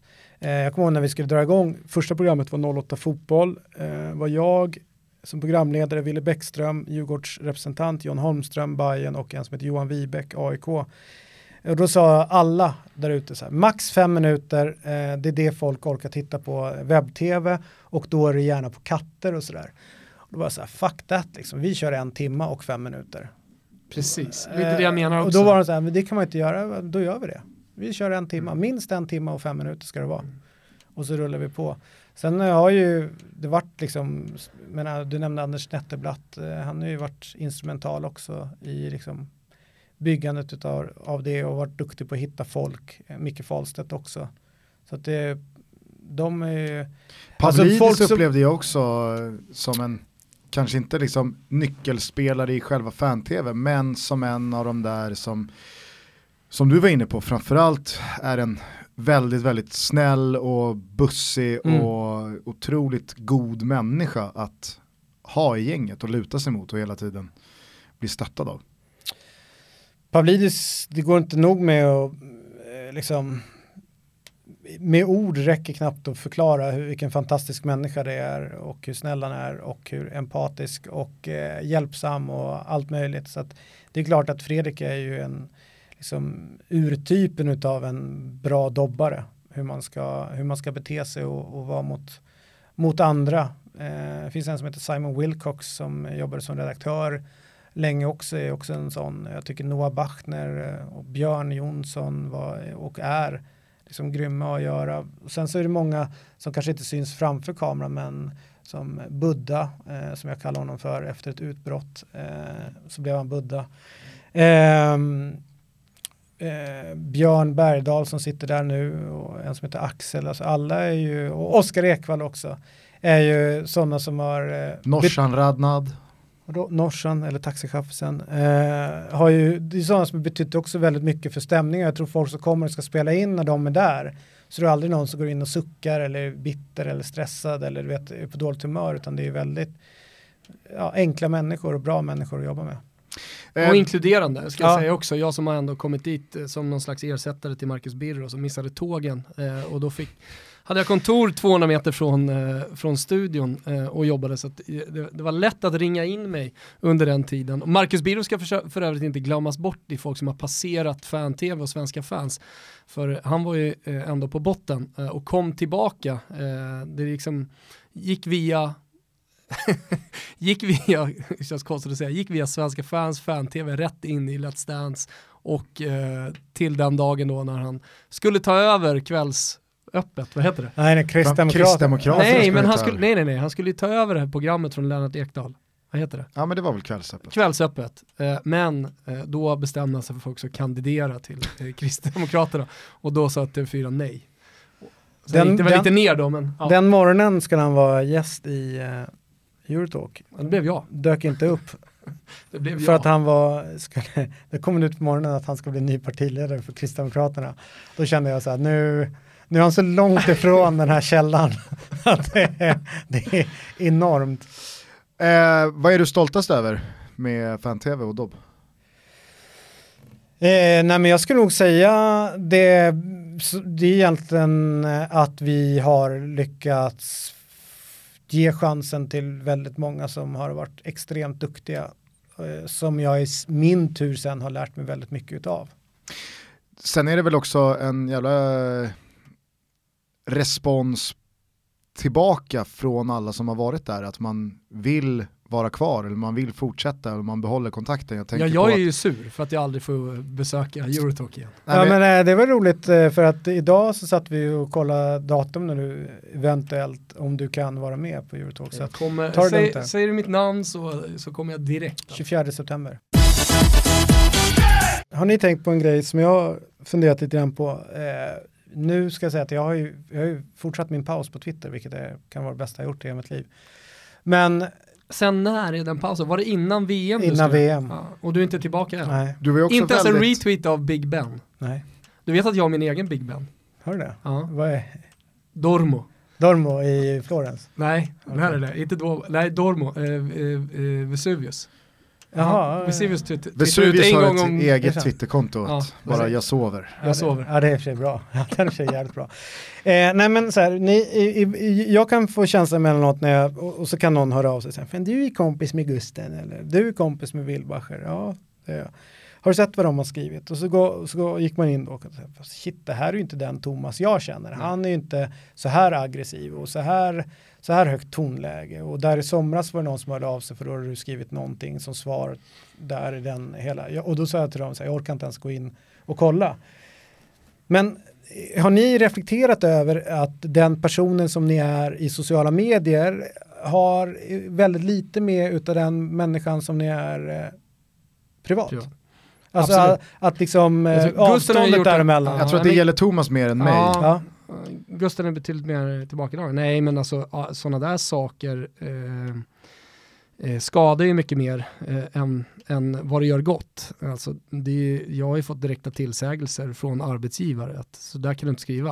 Eh, för för då, då, då kan du inte jobba hos oss. Eh, och, och jag menar så här, jag, mitt, mitt stora problem som jag haft genom eh, hela mitt liv det är att jag har ett eh, hett temperament. Alltså jag har en kort stubin. Och det lirar inte jättebra ihop med Twitter. Nej. Så när jag, de grejerna jag skriver, sånt kan jag också säga.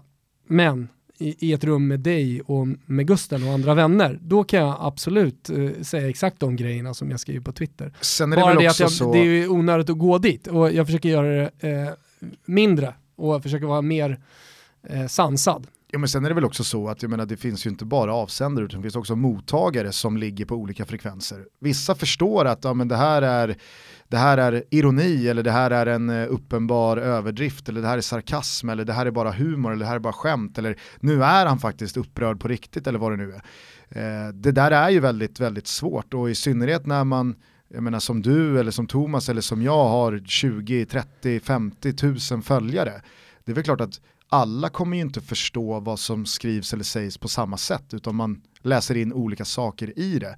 Men jag förstår ju vad du menar och jag har ju mer och mer börjat gå åt samma håll. Att det är inte värt att försöka ta diskussioner med folk som ja, men, egentligen har vad som helst att anmärka på någonting som man direkt fattar att okej, okay, här ligger vi inte på samma nivå.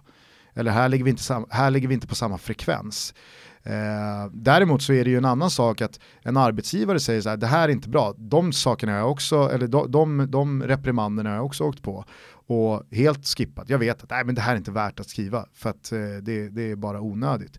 Men just när det kommer till andra människor som jag har en personlig relation till, Alltså när någon går ut och kritiserar det jag gör eller det Toto Balutto har gjort eller ett program jag har gjort eller någonting eh, i Thomas fall då Thomas har skrivit eller något sådär, att gå ut och kritisera det offentligt, det, är, det har jag problem med för det skulle jag aldrig göra själv. Jag skulle aldrig, vad jag än tycker om ett program som lämnar fan-tv och dobb eller eh, vilken text som än lämnar eh, en skribent, mm. jag skulle aldrig få för mig att ens i det minsta offentliga sammanhang gå ut och kritisera det. För att det tycker inte jag man gör. Nej, och det, jag, eh, jag lärde mig en grej som, är, som absolut inte är så vanligt här i Sverige, men eh, i Sverige är det ganska lätt, allt från tv-krönikor eh, till eh, folk på Twitter, så, så fort någon gör något fel, då skrivs det om det och ja. då, då, då går folk igång sig åt helvete. Eh, och någonstans så byggs en tv-krönika upp på det hela tiden. Det felet eller eh, om jag, som någon, fan vet jag, i somras, man gör en match, sitter där och kör eh, och ganska ofta så är den som sitter hemma ser bättre än vad man gör själv på läktaren. Man sitter långt som fan ifrån planen och man får stå med en kikare faktiskt eh, emellanåt för att se vad som händer där nere. Och så säger man ett ord fel, så är det så här, han kan ingenting om fotboll. Alltså vet man så här, åh herregud att du, att du skriver det till mig nu, att inte jag kan någonting om fotboll, det är väldigt intressant. Eller om man bara tycker någon annan sak om, man kanske inte håller på Norrköping och då blir tv-krönikören helt upprörd för då kan man ingenting om fotboll och sånt där. Mm. Men i, i, Brasilien då var det där och så var det en sommarfest heter det som de har i Salvador eh, och eh, de eh, har ju väldigt mycket mer fester i Bahia än övriga Brasilien. Eh, typ runt karnevalen så är det en vecka innan och en vecka efter för att förbereda sig för karnevalen som sen pågår och sen så sen eh, kunna varva ner lite grann efter karneval. Så det är ingen slump att du har landat i Nej, Bahia? så det är väldigt mycket, ja. Eh, men, och då satt jag och kollade på den här sommarfesten och det var på tv som stod på och, vi, vi satt, och sen så plötsligt dyker det upp en som är så jävla dålig. Alltså det är bland det sämsta framträdandet på scen jag sett liksom. Och då kunde inte jag hålla med det och säga så här, herregud vad det här är dåligt. Och det blev helt tyst i rummet, det står 10-15 brassar där. Och blir helt så här, vad, vad säger du? Jag bara, men ser ni inte det här? Jag bara, men tvn har stått på i fyra timmar. Jag bara, och första gången du säger någonting och verkligen liksom pockar på uppmärksamhet, du får säga någonting när någonting är dåligt. Men du har inte sagt någonting om de andra grejerna. Har de varit dåliga? Jag bara, nej det har varit bra. Varför säger du inte det? Varför är du inte bara tyst när det är dåligt? Mm. Och, och hylla det som är bra. Och i Sverige så är det väldigt sällan att man verkligen så här, wow, shit, den här, det här var bra eller det där var bra. Eh, och då kan jag störa mig på andra journalister som då sitter och skriver ner folk, om det är tidningar de har ingen jävla aning om. Ring upp den. Det här blev en dålig sändning eller vad var det som hände? Ta reda på fakta. Det är ett lagspel, men de hänger ju oftast bara en och det är den som syns mm. utan eller kommenterar och sådana saker. Och sen andra kommentatorer om man då eh, kommenterar eller andra programledare som är ute på Twitter och kör ganska hårt mot andra. Shit vad jag tappar respekt mot, eh, mot sådana människor, eller för ja, sådana människor. Och, och, och, där är jag som du, men skillnaden är att jag skriver inte ut det sen om den, utan jag bara gör en mental notering mm. att mm. typ den eh, beter sig på det här sättet. Ja, nej men jag är både mentala noteringar och markerar för att jag jag tycker liksom så här att ja, men man kan inte en, för jag skulle aldrig göra så själv. Jag vet eh, när vi hade Ranegi här för ett knappt år sedan och det blev en hel del liksom, stormar och åsikts... Ja, det blev två, framförallt två kröniker. Ja. Att, ja, det, det att, en, eh, att en Patrik Bränning skriver som han gör, alltså på ett sätt så tycker jag att det är lite ironiskt och lite pinsamt när han kvällen innan har tagit de två klickisarna från Ranegi-avsnittet och gjort bara artiklar om det som har sagts och hovat in klick för att dagen efter moralisera kring att det här är allt som är fel med det här. Men å andra sidan så liksom, jag känner inte honom, vi har ingen relation eh, och, och då, då blir jag heller inte speciellt upprörd. Men när folk som jag både betraktar som ja, men, eh, bekanta och vänner som man eh, verkligen har en, en relation till, när de känner sig nödgade att gå ut offentligt och liksom kritisera, ah, det här var inte bra, alltså, här gör de fel och det här är såklart väldigt, vänta, vänta det, det där rimmar inte liksom med vad jag har för eh, lojala incitament i min relation till dig. Så att okej, okay, om du skriver så här, då, då, liksom, då kan du dra åt helvete liksom. Mm. Eh, men just det där eh, att man aldrig säger någonting positivt. Där finns det också en rävsax i Sverige. För att när man gör det, då riskerar man att hamna i, ah, det är klubben för intre alltså det är, det är klubben för inbördes beundran och här är det rövslickeri på hög nivå och man dunkar bara varandras ryggar för, alltså det finns ju ingenting, eller väldigt lite i oss som är så här, fan vad bra du var David, här nu säger jag till dig, offentligt eller privat, fan vad duktig du var, och så är det inget konstigt med det, utan det ska alltid finnas någon sån här varför säger han sådär till honom? Ah, han skriver ut bra beröm på, offent eh, på en offentlig plats. Okej, okay, okay, jag fattar. Så att det är liksom, men, men till exempel om man tar, nu blir det väldigt långt här, eh, kanske för långt för det, men jag tycker det är väldigt intressant diskussion, eller samtalsämne. Ja, men jag, jag har ju som grej, jag brukar faktiskt texta folk eh, när de gör bra eh, grejer. Eh, utifrån att man aldrig säger det. Och, jag har inte plingat till ofta senaste året. Ni syns du har inte synts å andra sidan. Okay, var det någon som fick lämna? Ja. Men, eh, eller två. ja nej men till exempel, att vara programledare, så man ska ha ett jävla respekt för att det är ett jävla hantverk runt det hela och det finns mycket att tänka på och sådär. Jag kan störa mig på till exempel eh, apelsin-tv. Nu, nu ska vi titta på tabellen och så kommer tabellen eh, in. Det, det kan jag tycka är lite slappt sådär. Eh, man kan hitta en annan ingång i det. Och då finns det ju några, eh, till exempel Ola Wenström. Ha, han är jävligt vass på hantverket programlederi. Mm. Och det får man aldrig ta ifrån honom. Oavsett vad folk kan, vad han twittrar om eller vad han gör. Så han är en jävligt duktig programledare. Jag brukar skriva till honom också. Vad sa du? Jag brukar skriva det till honom också. Fan vad bra du var idag Ola. Gör det på ja, riktigt? Ja. ja det Jävla masterclass i programlederi du höll ikväll. Ja, men det kan jag faktiskt göra, eller har gjort någon gång eh, till honom. För att man ser det liksom. Eh, och så var det i somras tror jag var, eh, hängde ner på Öland och så, så satt jag och surfade runt och såg jag någon artikel i Expressen där de såg hon Sanna Nilsen. Eh, Allsång. Sångerska? Ja, allsång. Exakt. Och så blev det ju så att programmet sen dök ju upp där på tvn. Så tänkte jag så här, nu måste jag kolla liksom, vad, vad är den här? Och då tänkte jag så här, den här krönikören kan ju inte ha någon koll överhuvudtaget på hur det är att stå framför kameran och ha den här produktionen. Och jag tyckte att hon gjorde det så jävla bra. Fan, hon har en jävla pipa och, och trycker på och sjunger, vilket är hennes grundgrej, hon är artist. Programmet flyter på, hon får kontakt och bra relation med de som dyker upp på läktaren och det är inga jävla hack eller hon gör bort sig eller måste starta om eller någonting. Det är en direktsändning inför två miljoner pers. Det är, hon ska hålla koll och närvaro med de som sitter på plats och de som sitter hemma och så här. Det är ett jävla svårt jobb det hon håller på med. Och jag kände bara, det här är ju bra. Och undrar man så här, va, va, liksom, varför sitter en annan liksom, och sågar någon på det här sättet? Det, för mig är det mm. helt, helt galet. Och det är för att om man skulle ställa den människan då, där nere. Fan, skulle, vi skulle inte ens komma fem minuter in i programmet innan de ska behöva bryta för eh, tillfälligt avbrott och lägga ut en klocka liksom. Så Men, det är lite, lite respekt för, eh, för de som kastas ut där i det hela. Och, och rent generellt sett, vi har jävligt mycket duktiga programledare och kommentatorer och skrivande reportrar i Sverige. Alltså nivån på vår journalistik är svinhög eh, jämfört med andra länder och det märker man i synnerhet om man är ute på mästerskap och ser en del som står och bara skriker ut sina grejer i, i tv Eh, alltså kan vara en vanlig jävla prata eller, eller vad de nu gör. Så jag tycker ändå att vi är nästan bortskämda så duktiga människor är. Mm. Ja, verkligen.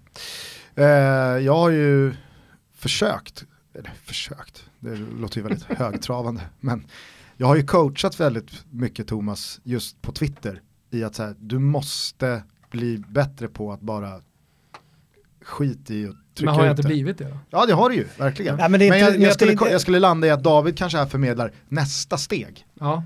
Att man ska börja dels se på saker lite annorlunda. Eh, men också eh, ja, men bli lite mer eh, frikostig med beröm. Men dels det och sen har, jag börjat, sen har jag börjat känna så här att ja, det är inte alla införstudios till exempel som jag tycker är intressanta. Få. Ja. Jag tycker införstudion generellt sett ja. är på väg eh, mot sin död. Ja, för att man säkert ska kunna hotta upp det på något, på något sätt. Jag vet och inte. det är vi överens om. Men det är inte sagt att jag tycker folk som sitter här är dåliga. Exakt. Det är bara att det inte, det, de talar inte till mig längre. Eh, och då var det någon gång så la upp, eh, för jag har eh, eh olika kanaler hemma sådär. Eh, och typ, och så satt jag och kollade på... Big Chat! Satt jag och kollade på någon engelsk sändning och då satt Gerard, Lampard och Rio Ferdinand i studion. Då känner man ändå så här, och Gary Lineker som programledare. Så, det här är en bra uppställning. Och sen börjar de prata om Busquets och då är det ju tre eh, utav experterna har spelat mot honom. Och så börjar de prata om problematiken med. För mig är det expertis på riktigt hög nivå. Det är inte att man sitter bara och ritar och och spekulerar eller tycker och tänker utan de har fan varit där nere. När Gerard är helt frustrerad och säger så här, det spelar ingen roll vad man gör med den där jäveln. Om man går upp i press hårt på honom så spelar han bort bollen och så lämnar man en lucka bakom. Om man inte går upp i press på honom så bara trär han in bollen till Messi och så var man en, en farlig målchans i arslet på sig. Han är helt enorm liksom.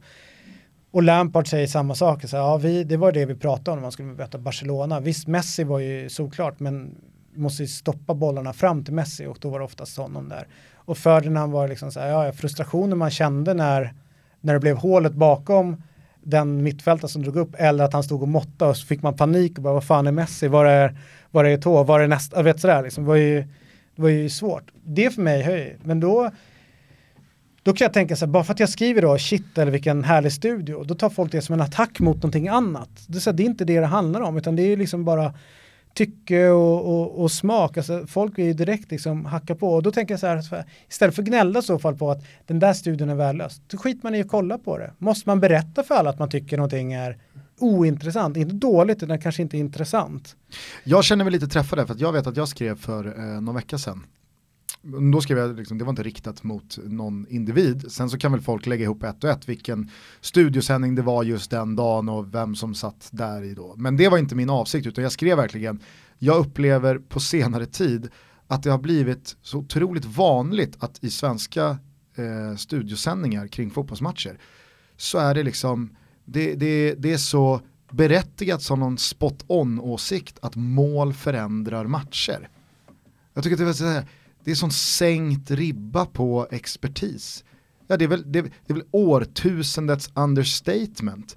Men det sägs ofta numera av liksom väldigt, väldigt fotbollskunniga och skickliga eh, experter eller bisittare som finns med där. Men det, men, men det är ingen som liksom tycker så här, jo fast det förstår väl alla. Men det är verkligen så ofta jag hör i en studio. Äh, men man kan väl säga som så att mål förändrar ju matchbilder. Det är ja, lite nej, annan, det, är lite exakt. annan, men så är det ju. Men, men, lite en annan höjd än då jag noterade, Gerard, eh, ja, jo, det här är. Lampard, eh, Ferdinand. Å andra sidan så vet jag att de har sagt en gång att ett mål eh, kan förändra en matchbild, men då, då tog de ett steg längre. Jag, jag tror att det var Rio Ferdinand som någon gång sa att oavsett åt vilket håll målet hade fallit så var det positivt någonstans. Därför att om man släppte in ett mål så var det någon form av signal att fuck it, nu måste vi, nu måste vi köra. Och om man gjorde något så hade vi helt plötsligt en marginal på att kunna göra ett misstag utan att torska matchen.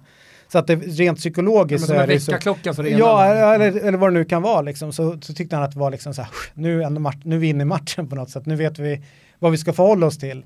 Så det är klart att, men, men det är väl klart att om man bara slänger ut sig, att det är viktigt med första målet, åh fan. Ja. ja men det är väl, eh, det är väl dumt. Det är viktigt att vi håller tätt idag inte släppa in något. Ja, det är, är det bara det idag eller är det alla matcher? Alltså det är, det är lätt att det blir sånt. Men, jo, men det är inte ens en klyscha, alltså, klyschor kan jag ändå tycka har något. Ja, alltså bollen är rund, allt kan hända. Visst, är det, är, det. det är det mest utslitande som finns, men det är också jävligt sant. Men att, men att så här, verkligen nicka med. Ja, ja, ah, Okej, okay. just det, hade de gjort mål så hade vi säkert fått en men, annan match. Men en grej som jag har reflekterat över, det är till exempel när det är mästerskap och direkt så kommer ju folk som säger Viasat gör det mycket bättre eller något liknande. Så här. Så så här, svårigheten ska jag säga att, att gå in och sätta sig och göra Eurotalk är på ett sätt svårt men det är på ett sätt lätt. Jag vet vilka jag talar till. Eh, och man kan säga smeknamnet på en jävla spelare och de flesta, har, nästan alla har koll på det för att det är ju samma andas barn som sitter i studion som kollar på det. Men du kan säga Mercato och alla är med på det. Ja, och alla fattar vad det är. Men att göra en VM-studio som Fyran och, och, SVT gör, när det sitter upp mot tre miljoner och kollar på en sändning. Och så säger de så här, ja men Viasat gör det på ett annat sätt. Ja men Viasat har inte min sambo som kollar. Och det gör de bara när det är mästerskap. Alltså hur ska man få henne intresserad? Hur ska man få allt ifrån någon som är 88-90 år ner till 12 år att kunna bli intresserad? Folk som är svinnördiga när det gäller fotboll till folk som bara kollar varannat var fjärde år. Hur ska man kunna få ihop den helheten? Nej, men de personer som tycker ni gör det bra på SVT under mästerskapen, eh, de skulle ju säga, jaha sitter du där och kollar på din fotboll nu en lördag när du kollar på Ola Wenström och gänget i Viasat som gör det snorbra tycker du. Exakt. Men, Men och- de skulle det- aldrig sätta sig Men det är ett helt annat uppdrag och det är en Exakt. helt annan studio man bygger. Man måste tänka på ett annorlunda sätt. Och den förståelsen kan jag tycka att till och med tv-krönikörer inte har koll på.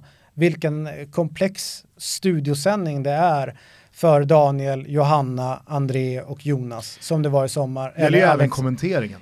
Ja, därför att jag måste förklara. Jag kan inte säga eh, Kanske någonting. inte alla som vet vad offside är. Nej, Men kollar man, Till jag vet att vi exempel snackade med Jonas Dahlqvist om det här. Att, Jag ska bara säga, jag, jag, där var jag tvungen att spela form. När Marcus säger så här, de måste springa in, eh, de måste, eh, de måste ta löpningen in på den ytan. Och då säger jag så här, ja du menar springa in bakom backlinjen. Alltså bara för att förtydliga. Ja. Och då är det folk som bara, "Jaha, men är du dum i huvudet? Ja, ja, nej, men jag måste faktiskt försöka ta soffperspektivet bredvid någon som inte har koll på fotboll för att förklara vad det, vad det är som händer. Eller dra någon anekdot man gjorde med eh, Berami i, eh, i, i Schweiz. Schweiz. Att han Schweiz. är tillsammans med Laura, Go, eh. Laura Gut som är en nationalikon och de har blivit jättestora och sådär. Då är det någon som mejlar mig efteråt så här, det är helt ointressant. Men jag fick också tio mejl av folk som normalt sett kollar på Vinterstudion och sa fan, det där var intressant. Då Mm. blev jag mer intresserad av att titta på honom för att jag gillar Lara Gut. Alltså att det gäller att öppna upp mera och, och den, den delen kan jag då störa mig på när det sitter en, en högt upp, uppburen programledare sen och tycker att varför gör de på det här sättet? Då säger jag så här, men du jobbar ju med det. Du borde förstå att det är ett annat uppdrag. Och så onödigt att sitta och hata och skriva eh, i sociala medier eh, negativt om andra. Och det är onödigt att tv-krönikörer skriver så taskiga saker som de gör.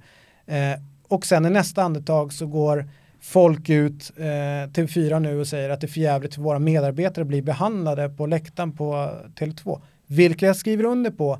Men någonstans måste vi så fall branschen börja med sig själva. Hur beter vi oss mot andra i branschen? Och så länge vi beter oss svinaktiga mot varandra så skickas ju det en signal till nästa led att aha, man kan vara så taskig. Då kan man ju bara öka på det, att vara taskig mot varandra. Och det kommer ju bli väldigt jobbigt klimat för alla inblandade, även de som är på plats då. Laura Goth för övrigt i Odine här om veckan med Odinese-tröja på. Ja, spännande. Mm. Fan, har jag lite dåligt samvete här. Jag vet att vi var på SVT-studion där för att det var så jävla domarfokus tungt. Fast det tycker jag är en annan sak. Det Ja, de pratar om innehållet mer. det Ja, men där blev det ju Det blev ju succé till slut. Ja, och där var- pratade jag lite grann med projektledaren under tiden som gick. Då sa jag så fan vi har haft Jonas Eriksson med i, i Eurotalk. Eh, Vi har inte pratat om, visst det har varit lite regler, men annars har man ju varit jävligt nyfiken på vad fan, eh, vad snackas om på planen och Mm. vem, vem, hur reagerar den och den Ja, för det märkte mål? man Eh, den transformeringen lite Ja, lite tiden. grann att de börjar utnyttja honom till, till någonting mer än bara domar. För att han är den enda Men det, han är väl en av få i Sverige som har stått i, i de sammanhangen och han har väl gjort flest matcher tillsammans med eh, Messi och Ronaldo utav alla svenskar egentligen. det roliga är ju sen när TV4 eh, känner att fan, eh, SVT har den här edgen, vi måste haka på den och kör Skype Mm. med, med domare. Johannesson. Och, ja, med Johannesson, men det börjar hacka lite för mycket i den här Skype-sändningen. Så att, ja.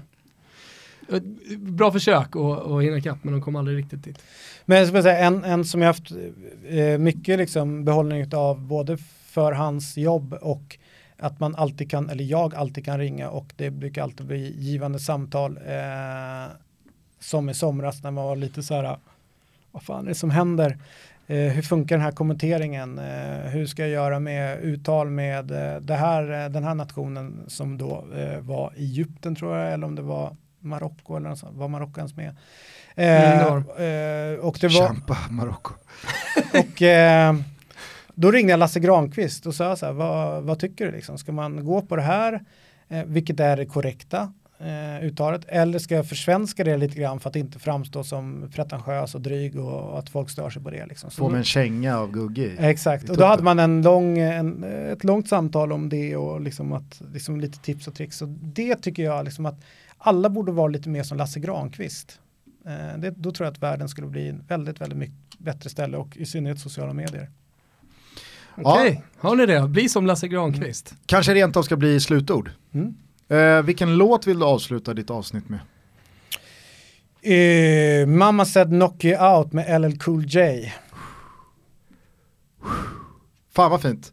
Eh, hörni, eh, jag tycker att alla borde kika på Davids eh, produktioner från Fan-TV, inte minst då 352 som idag eh, går att se rörligt. Det är en eh, podd, numera då TVOD, eh, om allsvenskan som du gör tillsammans med Jesper Hoffman, Björn Jonsson och Noah Bachner. Det rörliga, lite Babel-feeling. Ja, precis. Vad härligt att du säger det. Vi försöker ju vara pretentiösa och dryga. Då blir, då blir Bachner glad. Ja, exakt. Babel görs väl av eh, Parisa numera? Uh, jaha, jag trodde det var uh, hon uh, med, vad heter hon nu som har suttit där i tusen år, tog över efter Daniel, hon med stora håret. Jessica Gedin. Så är det ja. Jag tror att Parisa har tagit över. Right. Hur som helst, jag känner mig lite så här, skopa ut beröm. Jag gillar Parisa. Jag gillar också duktig. Parisa väldigt mycket och de gjorde en jävligt rolig grej när hon var på Edit eh, som en kritik mot eh, SVT Göteborgs brist på mångfald när det gällde eh, deltagare i På spåret så eh, körde de ju en tredjeklassvagn på skämt eh, där de då satte in eh, folk med ut, som är utrikesfödda eller har koppling till, till andra länder än, än som de en gång i tiden sa etniskt svenskar och så körde de en egen sån kupé. Det var roligt. Innan vi drar igång LL Cool J här, eh, bara en fråga. Fram, eh, framåt här nu, eh, förra året såg vi lite Vinterstudion, du har varit inne och eh, gjort program också med SVT Såg Kultur. du verkligen Fjäll i Vinterstudion? Du vet att jag eh, kollar på all vintersport Gustav. Jag kan säga, jag gjorde, jag, eh, gjorde inte en enda programledarroll som Vinterstudion och det roliga är att Expressen fick det sen till att jag är petad när, när det var att jag skulle jobba ett år medan André var borta och sen skulle han eh, återta var det bestämt sen innan eller? Ja visst. Eh... För så lät det ju inte heller kring André. Det var ju mer att nu ska jag göra andra grejer. Ja precis, det var ett år och sen så får eh, Expressen till den härliga vinkeln apropå clickbait. Fjäll petas från Vinterstudion. Eh, det är så sjuk jävla rubrik eh, så att det inte finns ord för det. Men, Men, det är väl klart att de eh, vill ju spetsa till sin journalistik. Där man ser, där jag ser David, det är målfållan i slalomen, i, i det är fina grejer. fartgrenarna eller till och med nästan, alltså där jag gillar dig bäst det är uppe vid starten. Och det är det bakom. Jag, ja. När du rör dig runt där som en katt det, bland hermelinerna. Det hatar jag mest för att det, det, är liksom så här, och så säger så här någon redaktör, men det är skitbra där uppifrån. Jag bara, fast vet du hur pinsamt det är? Det är folk som ska gå ut och tävla och ge max nu liksom. Så bara, ursäkta, skulle jag få prata lite grann med dig? Du vet, så står de med du vet, går igenom banan och gör det sista. Äh, det, är så, det är så pinsamt. Men däremot i eh, Mixade zonen eh, tycker jag är väldigt kul att vara på alpint. Även fast när jag var i Åre nu när jag vaknade upp på morgonen, det var minus 31 grad och jag traskade ut, då var det inte så jävla roligt. Nej men frågan var, var kommer vi kunna se det? Förutom då i fan-tvs eh, produktioner såklart som varit inne på, har, har nej, är någonting bestämt? Nej, det är ingenting bestämt för min del framöver, utan jag tror att jag har totalt sett fem dagar inbokade resten av året på SVT. Men eh, det är ju ett eh, VM i Åre va? Inte uttagen än. Nej. Eller jag vet inte ens om jag blir det. Jag håller tummarna. Hur som helst, eh, kika Tack. på David eh, i alla hans eh, former. Så får vi se när du dyker upp helt enkelt nästa gång. Får man quizza med dig i, i, Stockholm eller är det en privat tillställning? Nej, det är, alla är välkomna. Jag vet inte om ni hinner släppa det här innan dess, men det är på ett ställe som heter Lennart och Bror eh, på eh, Birger 83 eller så är det 73. Det är bara att chansa lite grann där. det är inte så långt emellan.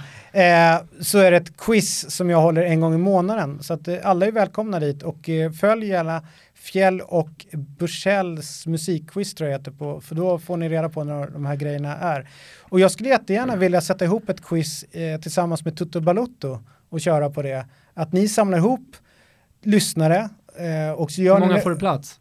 Ja, men inte där, vi hyr något stort ställe. Ah, ja. och, och, och, sen så kör vi musikquiz, ni kan vara lite domare, jag kan hålla i det lite grann. Eller vi gör kan man ha lite fotbollstema på musiken? Det, är bara, fotboll, det kommer vara ett fotbollsquiz ah. som vi kör. Kanske att vi gör Tutte och Eurotalk gör en joint venture och kör på någon jävla stor grej. Vi, vi och det här är då tillsammans med Max Bursell, eh, SVT. Ja det här som jag pratade om innan, men det jag vill göra med er är Där får ju... inte Max vara Nej. Nej.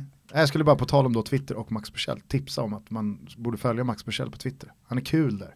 Han är kul. Man är rätt kul i verkligheten också. Ja. Eh, men det låter väl som en skitbra idé. Följer jävligt pladask den här idén om en eh, quiz med er. Nej, men du, det... jag, jag, är, jag är sten på, Gusten älskar quiz. Jag är jättegärna... Kanske ni ska tävla då istället? Ja, jag är jävligt sugen på att tävla. Är det? För en gångs skull. Ja. Körde ju quiz på Kung Karl i somras, 15 tillfällen. Thomas bidrog ju inte med en fråga. Nej. Dalara, Bologna. Däremot var han med i lagen Ja. och tävlade. Men till slut så började alla gäster fatta att Thomas inte var någon tillgång att ha i sitt lag.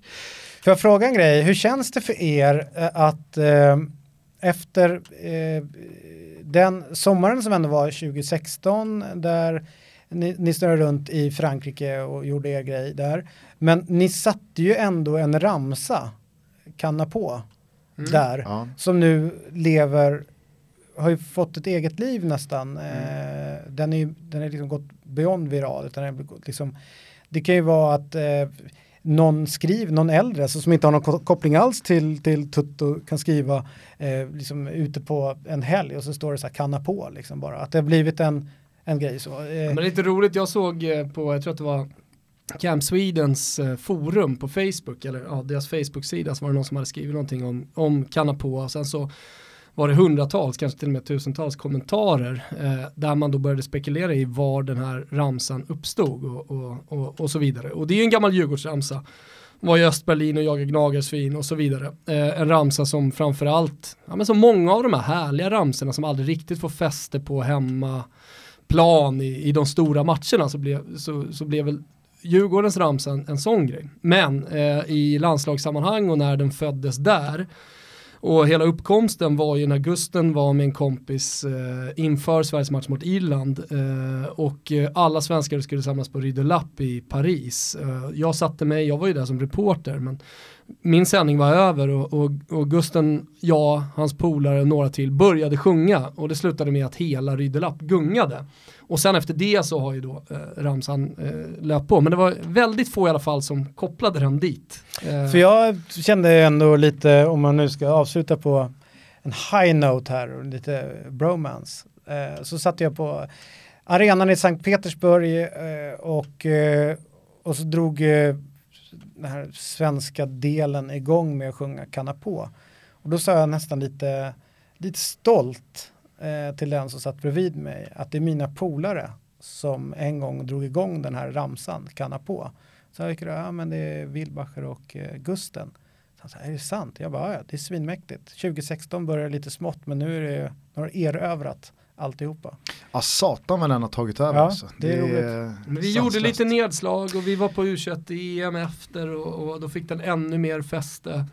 Och som du säger, jag, jag får ju också själv rysningar när man har det genom tv-apparaterna sådär, att den verkligen har tagit fäste. Kul att man har kunnat gjort någonting. Jag ska väl namnkrädda då min kompis där från Rydelapp, Micke Frölund. Ja. Eh, tillika djurgårdare ska vi säga, så att jag hade ju liksom en djurgårdares goda tycke att vi, vi skriver om den här ramsan. Nu är väl han bränd i Djurgårdsled, men det kan han säkert ta. Eh, LL Cool J rullar igång, tack till David Fjell. Eh, Ciao a tutti. Ciao a tutti.